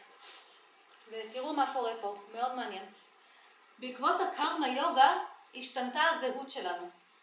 אני כבר לא מזהה את עצמי עם הדברים המשתנים, אני כבר לא מזהה את עצמי עם התחושות והרגשות של המחשבה, של ההכרה, אני כבר לא מזהה את עצמי עם כל הזהויות האחרות שיש לי, עם המורה ליוגה או דברים כאלה, אני לא מצליחה, מזהה את עצמי עם הצלחה וכישלון, עם אה, דיכאון או ביטחון, אני לא מזהה את עצמי עם שום דבר מהדברים המשתנים, אני לגמרי מבוססת במקום מודע, קבוע, יציב, שריק, או במקום בעצם שאנוכיות לא קיימת בו. הקרמה יוגה לקחה אותנו מעבר לאנוכיות. במקום הזה של הבקטי יוגה, ההבנה שלנו היא שאנחנו, הטבע האמיתי שלנו, לא משתנה. אנחנו לא יכולים להרוויח או להפסיד. רווח והפסד נמצא איפה? בעולם המשתנה, לא בנו. יש לנו הבחנה מלאה כבר. כלומר, אני כבר לא מתבלבלת. אז ברור לי שאני לא יכולה לא להרוויח ולא להפסיד מכל פעולה. לא אני שמחה או עצובה, לא אני מקבלת או לוקחים לי. אני כבר כלום בדברים האלה. אני יציבה וקבועה, לא, כן, פעולות כבר לא משפיעות עליי. וזאת ההבנה שיש לנו בעקבות הקרמה יוגה. כלומר, אנחנו מבינים לגמרי את הנפרדות שלנו מההכרה ומהגוף ומעולם החומר. אין שום דבר בעולם הזה שישפיע עלינו. ופה בבקטי יוגה, אמרתי זה התמסרות, אנחנו בעצם אה, כבר פועלים לגמרי ללא אנוכיות. אין לנו מה להשיג, כי לא אנחנו משיגים ומפסידים, אין לנו מה להפסיד, אין לנו מה להחזיק, אין לנו מה להשיג, אין לנו שום דבר שיש לנו, אה, ש, אה, שום סיבה לפעול עבור עצמנו. אין לנו שום דבר אנוכי שמכוון את הפעולות שלנו, ואז אנחנו בהתמסרות ללהגשים את התכלית. להגשים את התכלית של מה? להגשים את התכלית של המערכת הזאת, של המכשיר שלנו, של החיים שלנו, להיות פשוט כלי שמועיל בעולם, זה הכל. לא משנה כמה משלמים לי על זה, כן או לא, לא משנה אם נתנו לי מחמאה או לא, לא משנה, כן, אם זה היה לי נעים או לא. אני משתמשת בחיים האלה פשוט להיות מועילה ומשרתת, פשוט לשרת, פשוט בהתמסרות לחיים, כמו כל דבר אחר שנוצר בחיים. ואיך אנחנו יודעים שכל דבר אחר שנוצר בחיים בא לשרת? זה נחמד, תסתכלו פה בחדר. תסתכלו על כל החפצים שנמצאים פה. מה משותף לכולם? למה הם פה? למה הם נוצרו? הם באו לשרת. כל אחד בדרכו. הלוח, הטוש, הכרית, התיק, הכריות, התמונות, כן, תסתכלו, הציצים, הכל בא לשרת. מתי הדברים יכולים לשרת? כשהם מגשימים את התכלית שלהם. כן? כשהטוש כותב, הוא מגשים את התכלית שלו. כשהציץ פורח, הוא מגשים את התכלית שלו. אז ב... אה, בבסיס בסיס של בכלל למה באנו לעולם הזה, למה נוצרנו, כמו כל שאר הדברים, באנו בשביל לשרת. אז השלב הזה של הבקטי יוגה בעצם לוקח אותנו לשלב של הגשמה של התכלית. זה פעולה לא אנוכית. פה אנחנו אפילו כבר לא רוצים ידע. למה אנחנו לא רוצים ידע? כי כבר השגנו אותו. את מטרתו. יופי, כבר השגנו את הידע. בסדר? כבר אין לי... פה עוד רציתי להחליף זהות. בקרמה יוגה עוד היה לי איזשהו אינטרס. רציתי להחליף את הזהות.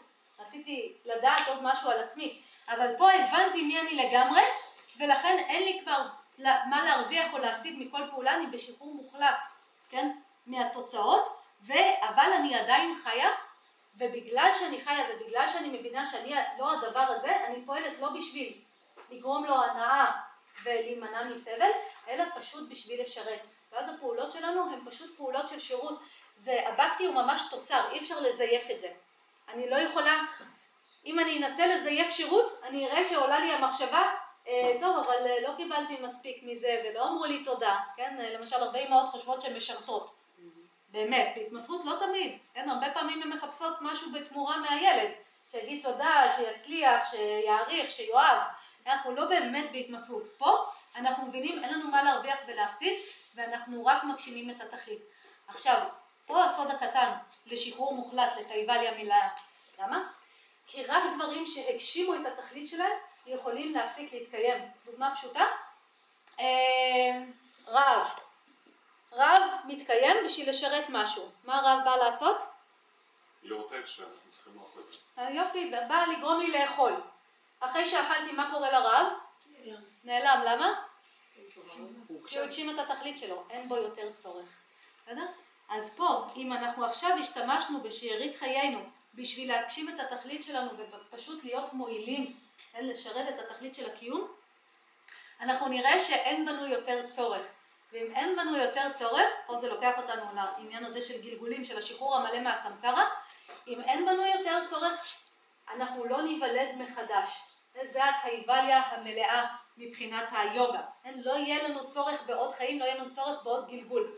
לא יכול להיות שאנחנו פה לא מאמינים בגלגולים, אין שום בעיה. אבל כבר פה, בחיים, כן, אפילו לא לחשוב על השחרור המלא מהסמסרה, כבר פה אני מבוססת במקום שהוא לגמרי ללא סבל. למה המקום הזה הוא לגמרי ללא סבל? כי הסבל כבר הגשים את מטרתו. הסבל הגשים את מטרתו, אבל יכול להיות שפה יהיה לי עדיין קיבוצים, במערכת הזאת, כן? אני עדיין אתכווץ כשמישהו יעביר אליי ביקורת, או... כן, אני לא אזדהה. יופי. אני כבר לגמרי בהבחנה, אני לגמרי במקום קבוע, יציב, שהוא בעצמו לא משתנה עם סבל או הנאה, ולכן השחרור מסבל אפשרי לגמרי בחיים האלה. עכשיו, זה אפילו, זה לא שהשתחררנו מסבל, זה גילינו שתמיד היינו משוחררים. כלומר, הטבע שלנו תמיד היה טבע קבוע ונצחי ולא משתנה, אבל כשהיה לנו אבידיה, מה היה? זה היה נראה שאנחנו סובלים ונהנים. אבל עכשיו כשיצאנו מהאבידיה ברור לנו, אה, אף פעם לא סבלנו, אף פעם לא השתעבדנו, אנחנו תמיד היינו הדבר המודע הזה הקבוע, והמערכת הזאת, הגוף, החיים, ההכרה, הם משתנים, הם זזים, הם כאלה, אבל לא אני. אה, ועל זה כתב יפה בודה בסוטרת הלב. הוא אומר, בסופו של דבר אנחנו מבינים שבכלל לא היה סבל, לא הייתה דרך לשחרור מסבל, לא היה סיבה לסבל, לא היה כל הדברים האלה, כי מה שהיה זה רק, כן, אנחנו הקבוע הזה. כל התהליך היה נראה, כאילו זה תהליך שהוא נראה כאילו הוא קורה, כאילו השתחררנו מסבל, אבל זה היה בעצם רק לגלות שאנחנו כבר משוחררים, ופה השחרור המוחלט זאת הקייבליה המלאה, וזאת הדרך המלאה של היוגה. אה, פה בבקטי הזה, כבר יש לנו טקסטים לא רק הבגבד גיתא, הבגבד גיתא הרבה אה, טקסט, הרבה אה, בקטי, אבל בבקטי יש את כל האופנישדות, שזה טקסטים שמדברים כבר על ההתמסרות לברהמן, פשוט ההבנה של איך החיים הם, כן, וההתמסרות בתוכם להגשמה הזאת של התכלית, בלי, כבר בלי טכניקות ובלי כלום, פשוט התוצר. שאלות? מגניב? לא? אז תראו איזה דרך ארוכה יש לנו לעשות מהאסנה עד לפעולה לא אנוכית בעולם. אבל מה שמבחינתי מעניין אותנו, מה שאנחנו נעשה עכשיו, אנחנו נתרגל פה את הדרנה, לראות, כן, להכיר את הטכניקה הזאת, ונעשה פה את המדיטציה האנליטית, שנתחיל לראות את ההבדל. אחר כך מי שירצה רק לראות שזה על אמת, כן, שזה לא סתם המצאות, אחר כך מי שרוצה להעמיק בזה באמת, אתם יכולים ממש לעשות, כן, ללמוד בצורה מסודרת ולהתחיל להתאמן על הדברים האלה ואחר כך לעבור לפעולה ביום וכל הדברים האחרים. כשאמרת באנו לשרת, למה התכוונת? כמו שכל דבר בא לשרת, כן, את התכלית, איזושהי תכלית. אז הלוח משרת בזה שהוא מאפשר לי לכתוב עליו, והטוש מאפשר לי כאלה דברים לכתוב איתו, אז גם אנחנו כאנשים באנו לשרת. ברעיון, ה... במה שבאנו לשרת זה בתהליך של גילוי עצמי.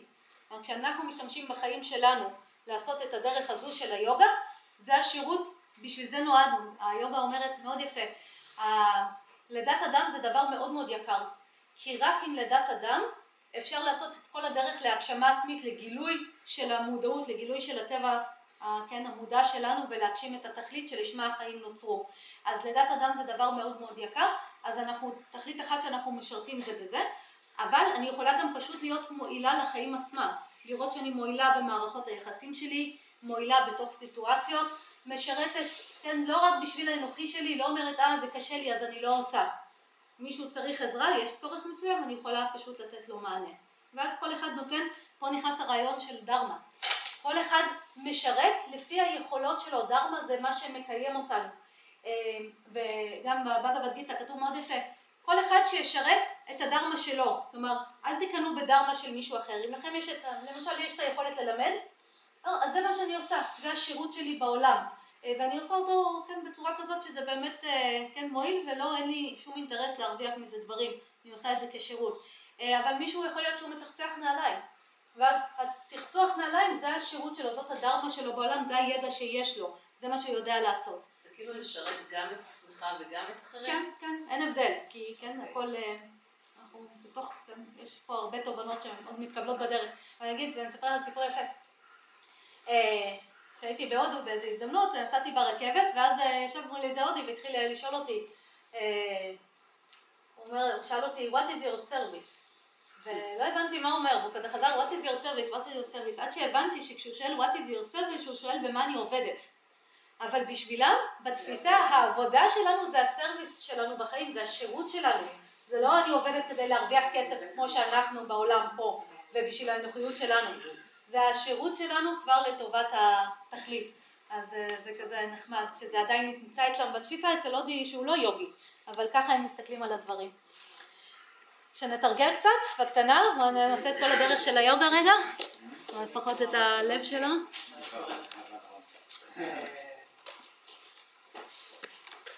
אוקיי, אז אנחנו לא נעשה את ההטה יוגה, תסלחו לי, אנחנו נקפוץ ישר לרג'ה יוגה, אז גם אם זה יהיה לכם קצת קשה, אולי ההכרה שלכם עייפה כבר או לא מוכנה לזה, לא קרה כלום. פשוט תקשיבו להנחיות, אחרי זה תעשו בבית, אם אתם רוצים להצטרף ללימוד מסודר של זה, אתם יכולים, אבל כן, לפחות שיהיה לנו איזושהי טעימה ולהראות שאנחנו לא סתם ממציאים שום דבר. אז אנחנו נארגן את האסנה שלנו שתהיה יציבה ונינוחה, אז אתם יכולים לעצום עיניים ופשוט לשבת בכל צורה שיהיה לכם רגע אחד של יציבות ונינוחות.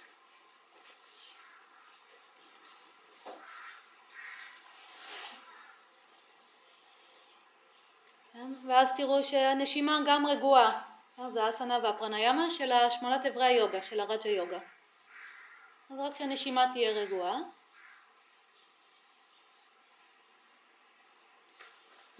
ואתם יכולים רגע להציץ על מצב ההכרה שלכם, לשאול מה שלומכם, ולראות האם ההכרה מאוד תזזיתית, תנועתית, יש מלא מחשבות וכאלה דברים, ובא לפקוח עיניים כל הזמן, זה ההכרה הרג'סית, או אולי איך שאתם עוצמים עיניים אתם מרגישים שאתם נופלים לתוך איזה אבדון שחור כזה, זה הכרת המסית, אתם תראו שאתם עוד רגע נרדמים, או אולי אתם מרגישים כזה יחסית ממוקדים ובהירים, זה ההכרה היותר סטווית, וזה לא משנה מה אתם פוגשים כרגע, רק תראו שאפשר ממש לזהות את המצב של ההכרה שלנו. הוא גם משתנה כל היום, בסדר. תרגול, אנחנו עכשיו נמשיך לפרט יחרה, לכינוס של החושים. הדרך שלנו לעשות את זה זה על ידי זה שאנחנו מתחילים להחזיק את תשומת הלב, כבר לא נותנים לה ללכת לכל דבר שהיא רוצה, אלא מתחילים להחזיק אותה ולכוון אותה בעצמנו. אז בואו נראה שיש לנו את היכולת הזאת להחזיק את תשומת הלב ולכוון אותה לאן שאנחנו רוצים. אז תראו שאתם יכולים לכוון את תשומת הלב אל המגע של הישבן עם הכרית או המזרון.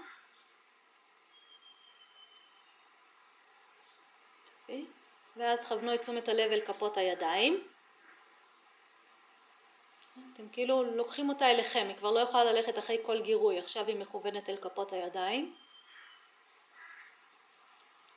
ואז כוונו את תשומת הלב אל הנשימה, ותראו שגם את זה אתם מסוגלים לעשות.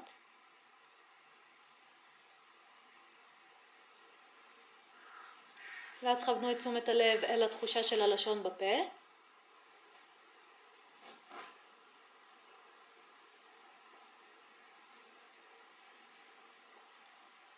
ואז כוונו את תשומת הלב אל מה שהעיניים רואות כשהן עצומות.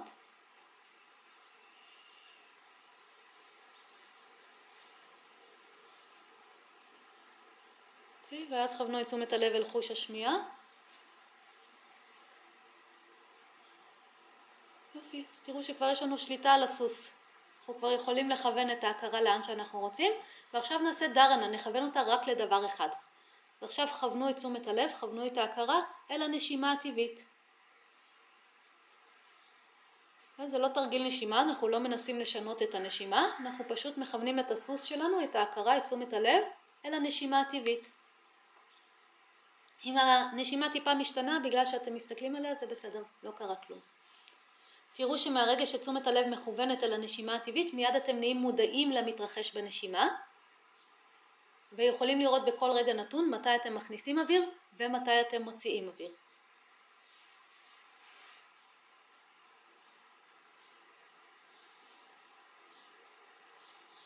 כשאתם רואים שאתם מכניסים אוויר, אמרו בלב אוויר נכנס, כשאתם רואים שאתם מוציאים אוויר, אמרו בלב אוויר יוצא. ועכשיו זה הכיוון שאתם רוצים להמשיך ללכת בו. אם זה הדוגמה של הסוס, לשם אתם מכוונים אותו. לדעת בכל רגע נתון אם האוויר נכנס או האוויר יוצא, לא משנה איך ואיפה אתם מרגישים את זה. תוך כדי שאתם עושים את זה, אתם תראו את הסוס שלכם, את ההכרה שלכם, הולכת לדברים אחרים. מתחילה ללכת לדמיונות ומחשבות, או מתחילה להירדם, מתחילה להתעסק עם צלילים או עם דברים מהגוף. זה בסדר גמור, כן? אנחנו לא רוצים להרוג את הסוס. זה תמיד ההכרה שלנו, תשומת הלב תרצה ללכת אחרי כל מיני דברים, מחשבות, רגשות, אבל לא משנה אחרי מה היא הולכת, כל פעם תזכירו לעצמכם שעכשיו אתם מתרגלים דרנה, ותחזירו את תשומת הלב לנשימה הטבעית, ותחדשו את המודעות לאוויר הנכנס והאוויר היוצא. אז לא משנה כמה פעמים ההכרה מסתכלת הצידה, כל פעם שאתם מגלים את זה פשוט תכוונו אותה חזרה לאובייקט, לנשימה, לאוויר הנכנס והיוצא, ותראו את היכולת שיש לכם. אתם מתחילים לשלוט בסוס בהכרה, תראו את המאמץ שנדרש. נהיה פה שתי דקות בדממה, ואז אני אמשיך עם עוד הנחיות.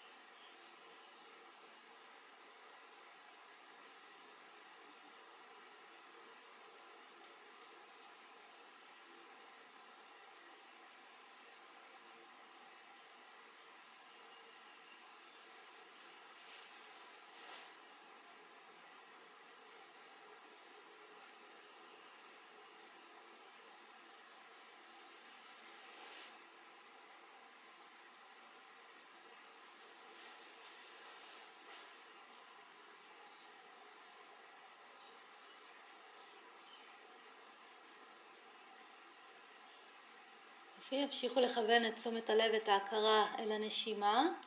להיות מודעים למתי האוויר נכנס ויוצא, ותראו שכל פעם שאתם מפסיקים להתעסק עם דברים אחרים, משחררים מהם את תשומת הלב וחוזרים לנשימה, הדברים האחרים מגיעים לחדילה. גם אם זה לרגע אחד מתרחשת נירודה. אם הייתה לי מחשבה, הפסקתי להפנות אליה תשומת לב וחזרתי לנשימה, לרגע המחשבה הזאת הפסיקה. אם היה איזה משהו שהעסיק אותי, שחררתי ממנו את תשומת הלב, חזרתי לנשימה, לרגע ההתעסקות הזאת הפסיקה. תתחילו לראות את הצ'יטה וריטי נירודה, את החדילה של הגלים של ההכרה. כל עוד אתם ממשיכים להתמקד רק בנשימה ומוותרים על כל ההתעסקות בדברים אחרים. אז ככל שאנחנו נתרגל יותר את הדרנה, אנחנו לא נחכה עכשיו כי צריך אימון, אבל לאט לאט אנחנו נגיע לדיאנה, לחדילה של הגלים, ותראו שכל פעם שמשהו מפסיק להעסיק אתכם, אתם נשארים רק עם הנשימה. מתחיל להיות הסמאדי, לראות את הנשימה יותר ויותר בבירור. בלי רעיונות, בלי מחשבות עליה, רק הנשימה עצמה. נשאר פה עוד דקה.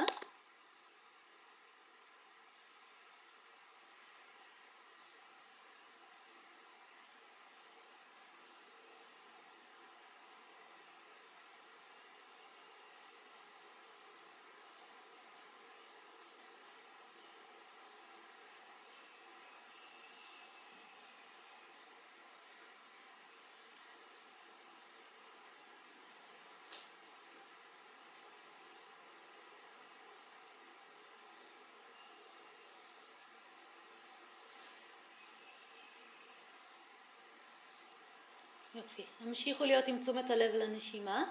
אתם תראו שככל שההכרה שלכם עם פחות תנועה, עם פחות גלים, ככה אתם יכולים לראות את הנשימה יותר בבירור. עכשיו אנחנו נניח שהשגנו את זה, נתקדם לניאנה יוגה. המשיכו להסתכל על הנשימה, או תראו שאתם רואים את הנשימה, והתחילו לראות, ת, תעזבו את האמירה אוויר נכנס אוויר יוצא, פשוט תסתכלו על הנשימה ותתחילו לראות שלכל שאיפה יש התחלה, משך מסוים וסוף, ולכל נשיפה יש התחלה, משך מסוים וסוף. אם תשומת הלב שלכם כל פעם נודדת, פשוט תחזירו אותה לראות כל פעם מחדש את ההתחלה, את המשך והסוף של כל שאיפה ונשיפה.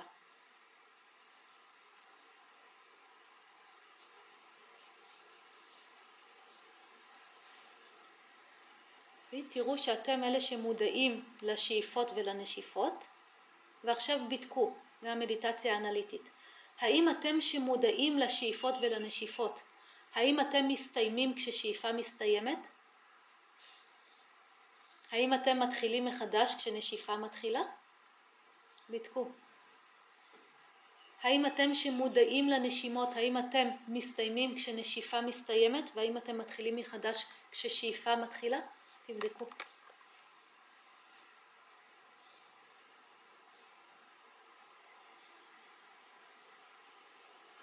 תראו שאתם שמודעים, אתם נשארים שם כל הזמן, מודעים. זה השאיפות והנשיפות שמתחילות ומסתיימות. אבל אתם שמודעים לא מתחילים ולא מסתיימים, אתם ממשיכים להיות מודעים. תראו את זה.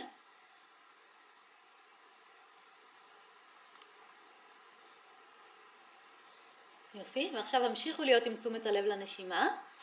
תראו שאתם מודעים לנשימה. ועכשיו התחילו לשחק עם הנשימה. לעשות אותה יותר מהירה, יותר קצרה, יותר ארוכה, יותר עמוקה. ותבדקו האם אתם שמודעים, אתם, האם אתם מתקצרים כשהנשימה מתקצרת? האם אתם שמודעים מתארכים כשהנשימה מתארכת? שחקו עם הנשימה ותבדקו האם אתם שמודעים משתנים בהתאם למה שקורה בנשימה או אם זה רק הנשימה שמשתנה. תבדקו, ממש תשחקו עם הנשימה. עשו אותה יותר מהירה, יותר קצרה, תבדקו האם אתם מתארכים ומתקצרים. יותר איטית, יותר מהירה, האם אתם נהיים יותר איטיים או מהירים.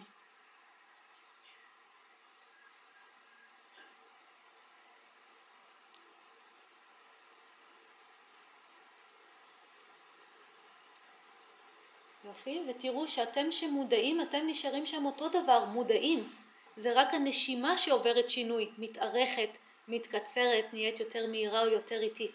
אבל תראו שאתם שמודעים, אתם ממשיכים להיות מודעים באותו אופן. מודעים לשינויים, אבל אתם ממשיכים להיות פשוט אלה שמודעים. הנשימה היא זאת שמשתנה. תראו את זה.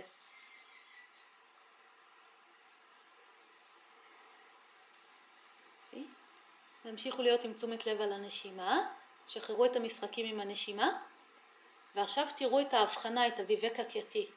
אתם אלה שמודעים לנשימה, אתם קבועים, אתם נמצאים שם כל הזמן, ואתם לא משתנים, אתם ממשיכים להיות מודעים, ותראו את הנשימה, היא זמנית, מתחילה ומסתיימת, כל שאיפה ונשיפה, היא משתנה. ותראו את ההבחנה ביניכם לבין הנשימה. אתם אלה שמודעים, הנשימה היא אובייקט שאתם מודעים אליו. אתם קבועים, הנשימה זמנית. אתם יציבים, הנשימה משתנה. תראו את ההבחנה, את הוויבק הקייתי.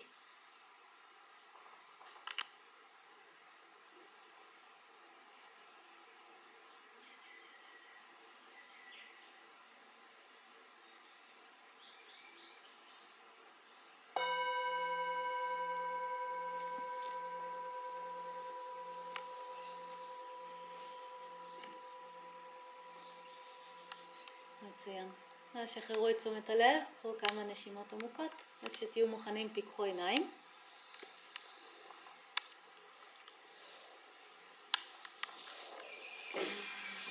אז זה בקטנה, לפגוש את הרג'ה יוגה ואת הניאנה יוגה, ויכול להיות שההכרה שלנו לא הייתה לגמרי במצב הסטלי שלה בשביל לעשות את התהליך, אז אל תדאגו, גם אם זה היה, לא הצלחתם להתרכז, הכל בסדר, זה מובן. אבל מי שהצליח להתרכז, ראינו את השלבים של הרג'ה יוגה, אבל מה שמעניין רגע זה הניאנה יוגה. הצלחתם לראות את ההבחנה ביניכם לבין הנשימה? מישהו הצליח? האם אתם שהייתם מודעים לנשימה התחלתם והסתיימתם עם כל שאיפה ונשיפה? מה אתם אומרים? ראיתם שאתם הייתם קבועים וזה השתנה? יופי. וכששיניתם את הנשימה האם אתם התקצרתם והתארכתם או הנשימה התקצרה והתארכה? מה אתם אומרים? רק הנשימה, נכון? אתם נשארתם מודעים. אז זו דוגמה מאוד פשוטה מול הנשימה. אבל את אותו חקירה, את אותה חקירה אנליטית אנחנו עושים מול רגשות ומול מחשבות ומול תחושות גוף, מול כל דבר שניקח אנחנו נגלה בדיוק אותו דבר. השמחה, מה היא תהיה? יש לה התחלה וסוף, נכון? זמנית, משתנה, פעם זה שמחה, פעם זה עצב, אבל אני שמודעת לשמחה, האם אני מתה או מסתיימת כשהשמחה מסתיימת? לא, כולנו יודעים שלא, אבל זה לא ברור לנו, כי אנחנו עדיין חושבים שאנחנו שמחים ואנחנו עצובים.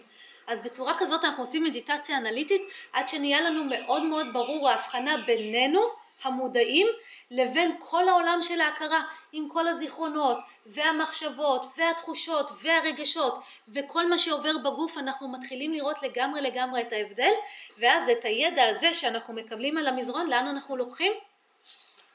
לפעולה בעולם אומרים אוקיי אם זה לא אני חרדת, אם החרדה עולה יורדת אבל לא אני חרדתית אז מה אכפת לי שחרדה עולה ויורדת? אי אפשר לחיות את החיים האלה בלי חרדה, היא תעלה, היא תרד כל הזמן, אבל אני בעצמי לא חרדה, ואם אני לא חרדה, אני יכולה להמשיך לפעול בעולם, קרמה יוגה, כן? וככל שאני אעשה את זה, אני אתבסס במקום, ביציבות הזאת, אני אראה גם סבל, עכשיו עלה סבל, הסבל זמני, משתנה, נכון?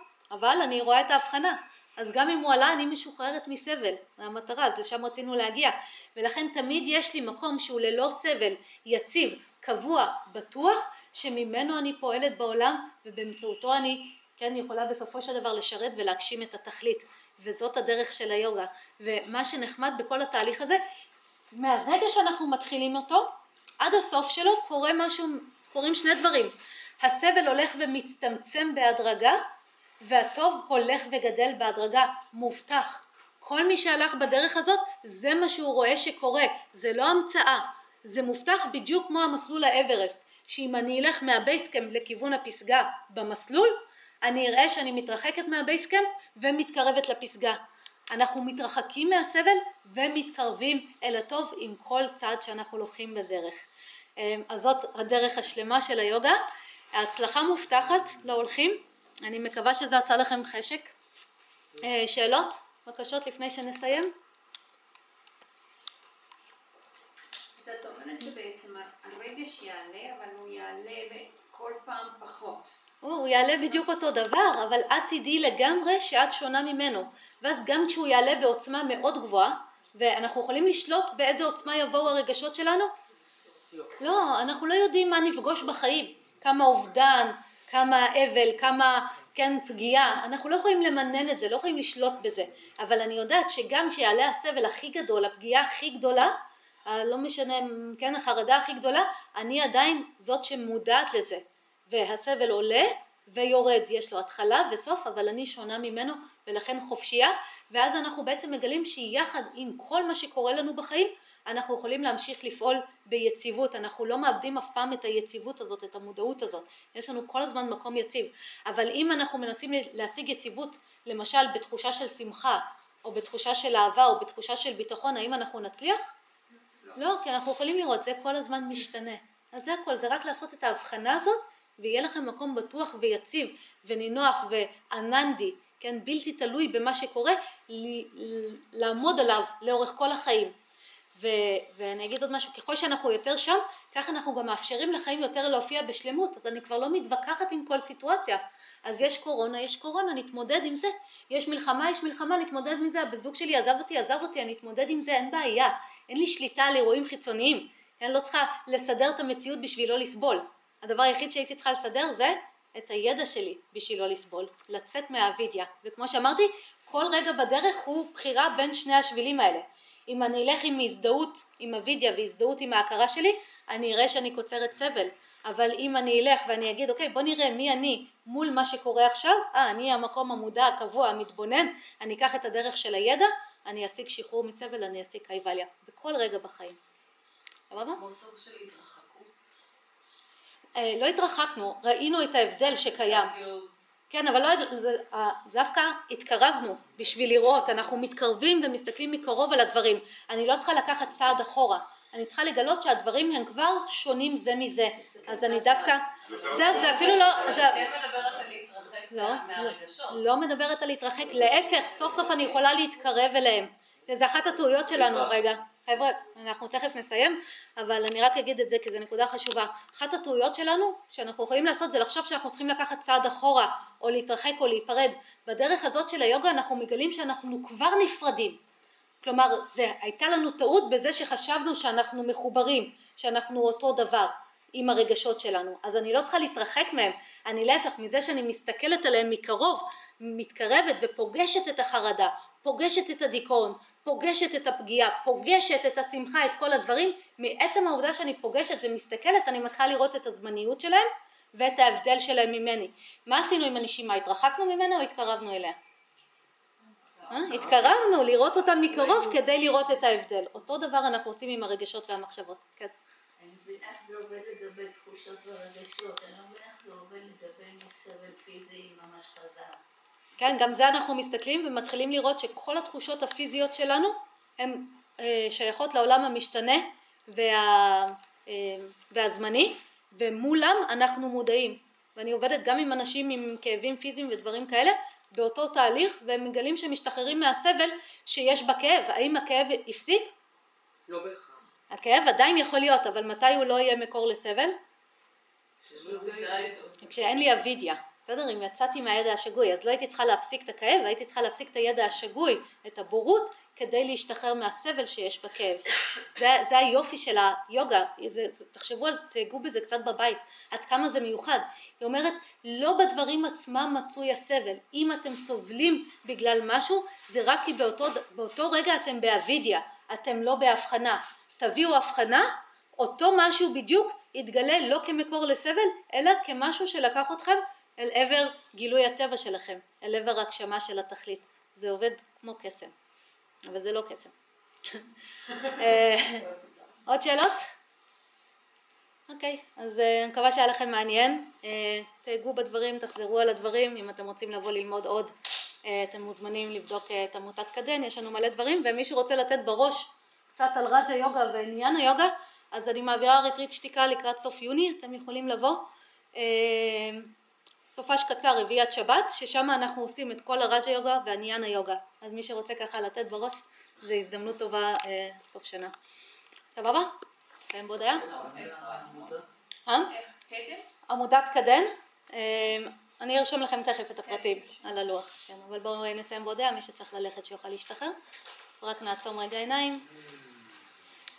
ונביא כפות ידיים אל בית חזה, נרכין סנטר, ונודה על הזכות שניתנה לנו להיפגש פה ולתרגל וללמוד יחדיו, ותוצאות כל העשייה שלנו נקדיש לטובת כל הברואים, שכולנו נזכה ללכת בדרך היוגה השלמה. תודה רבה. תודה רבה. תודה, תודה, תודה.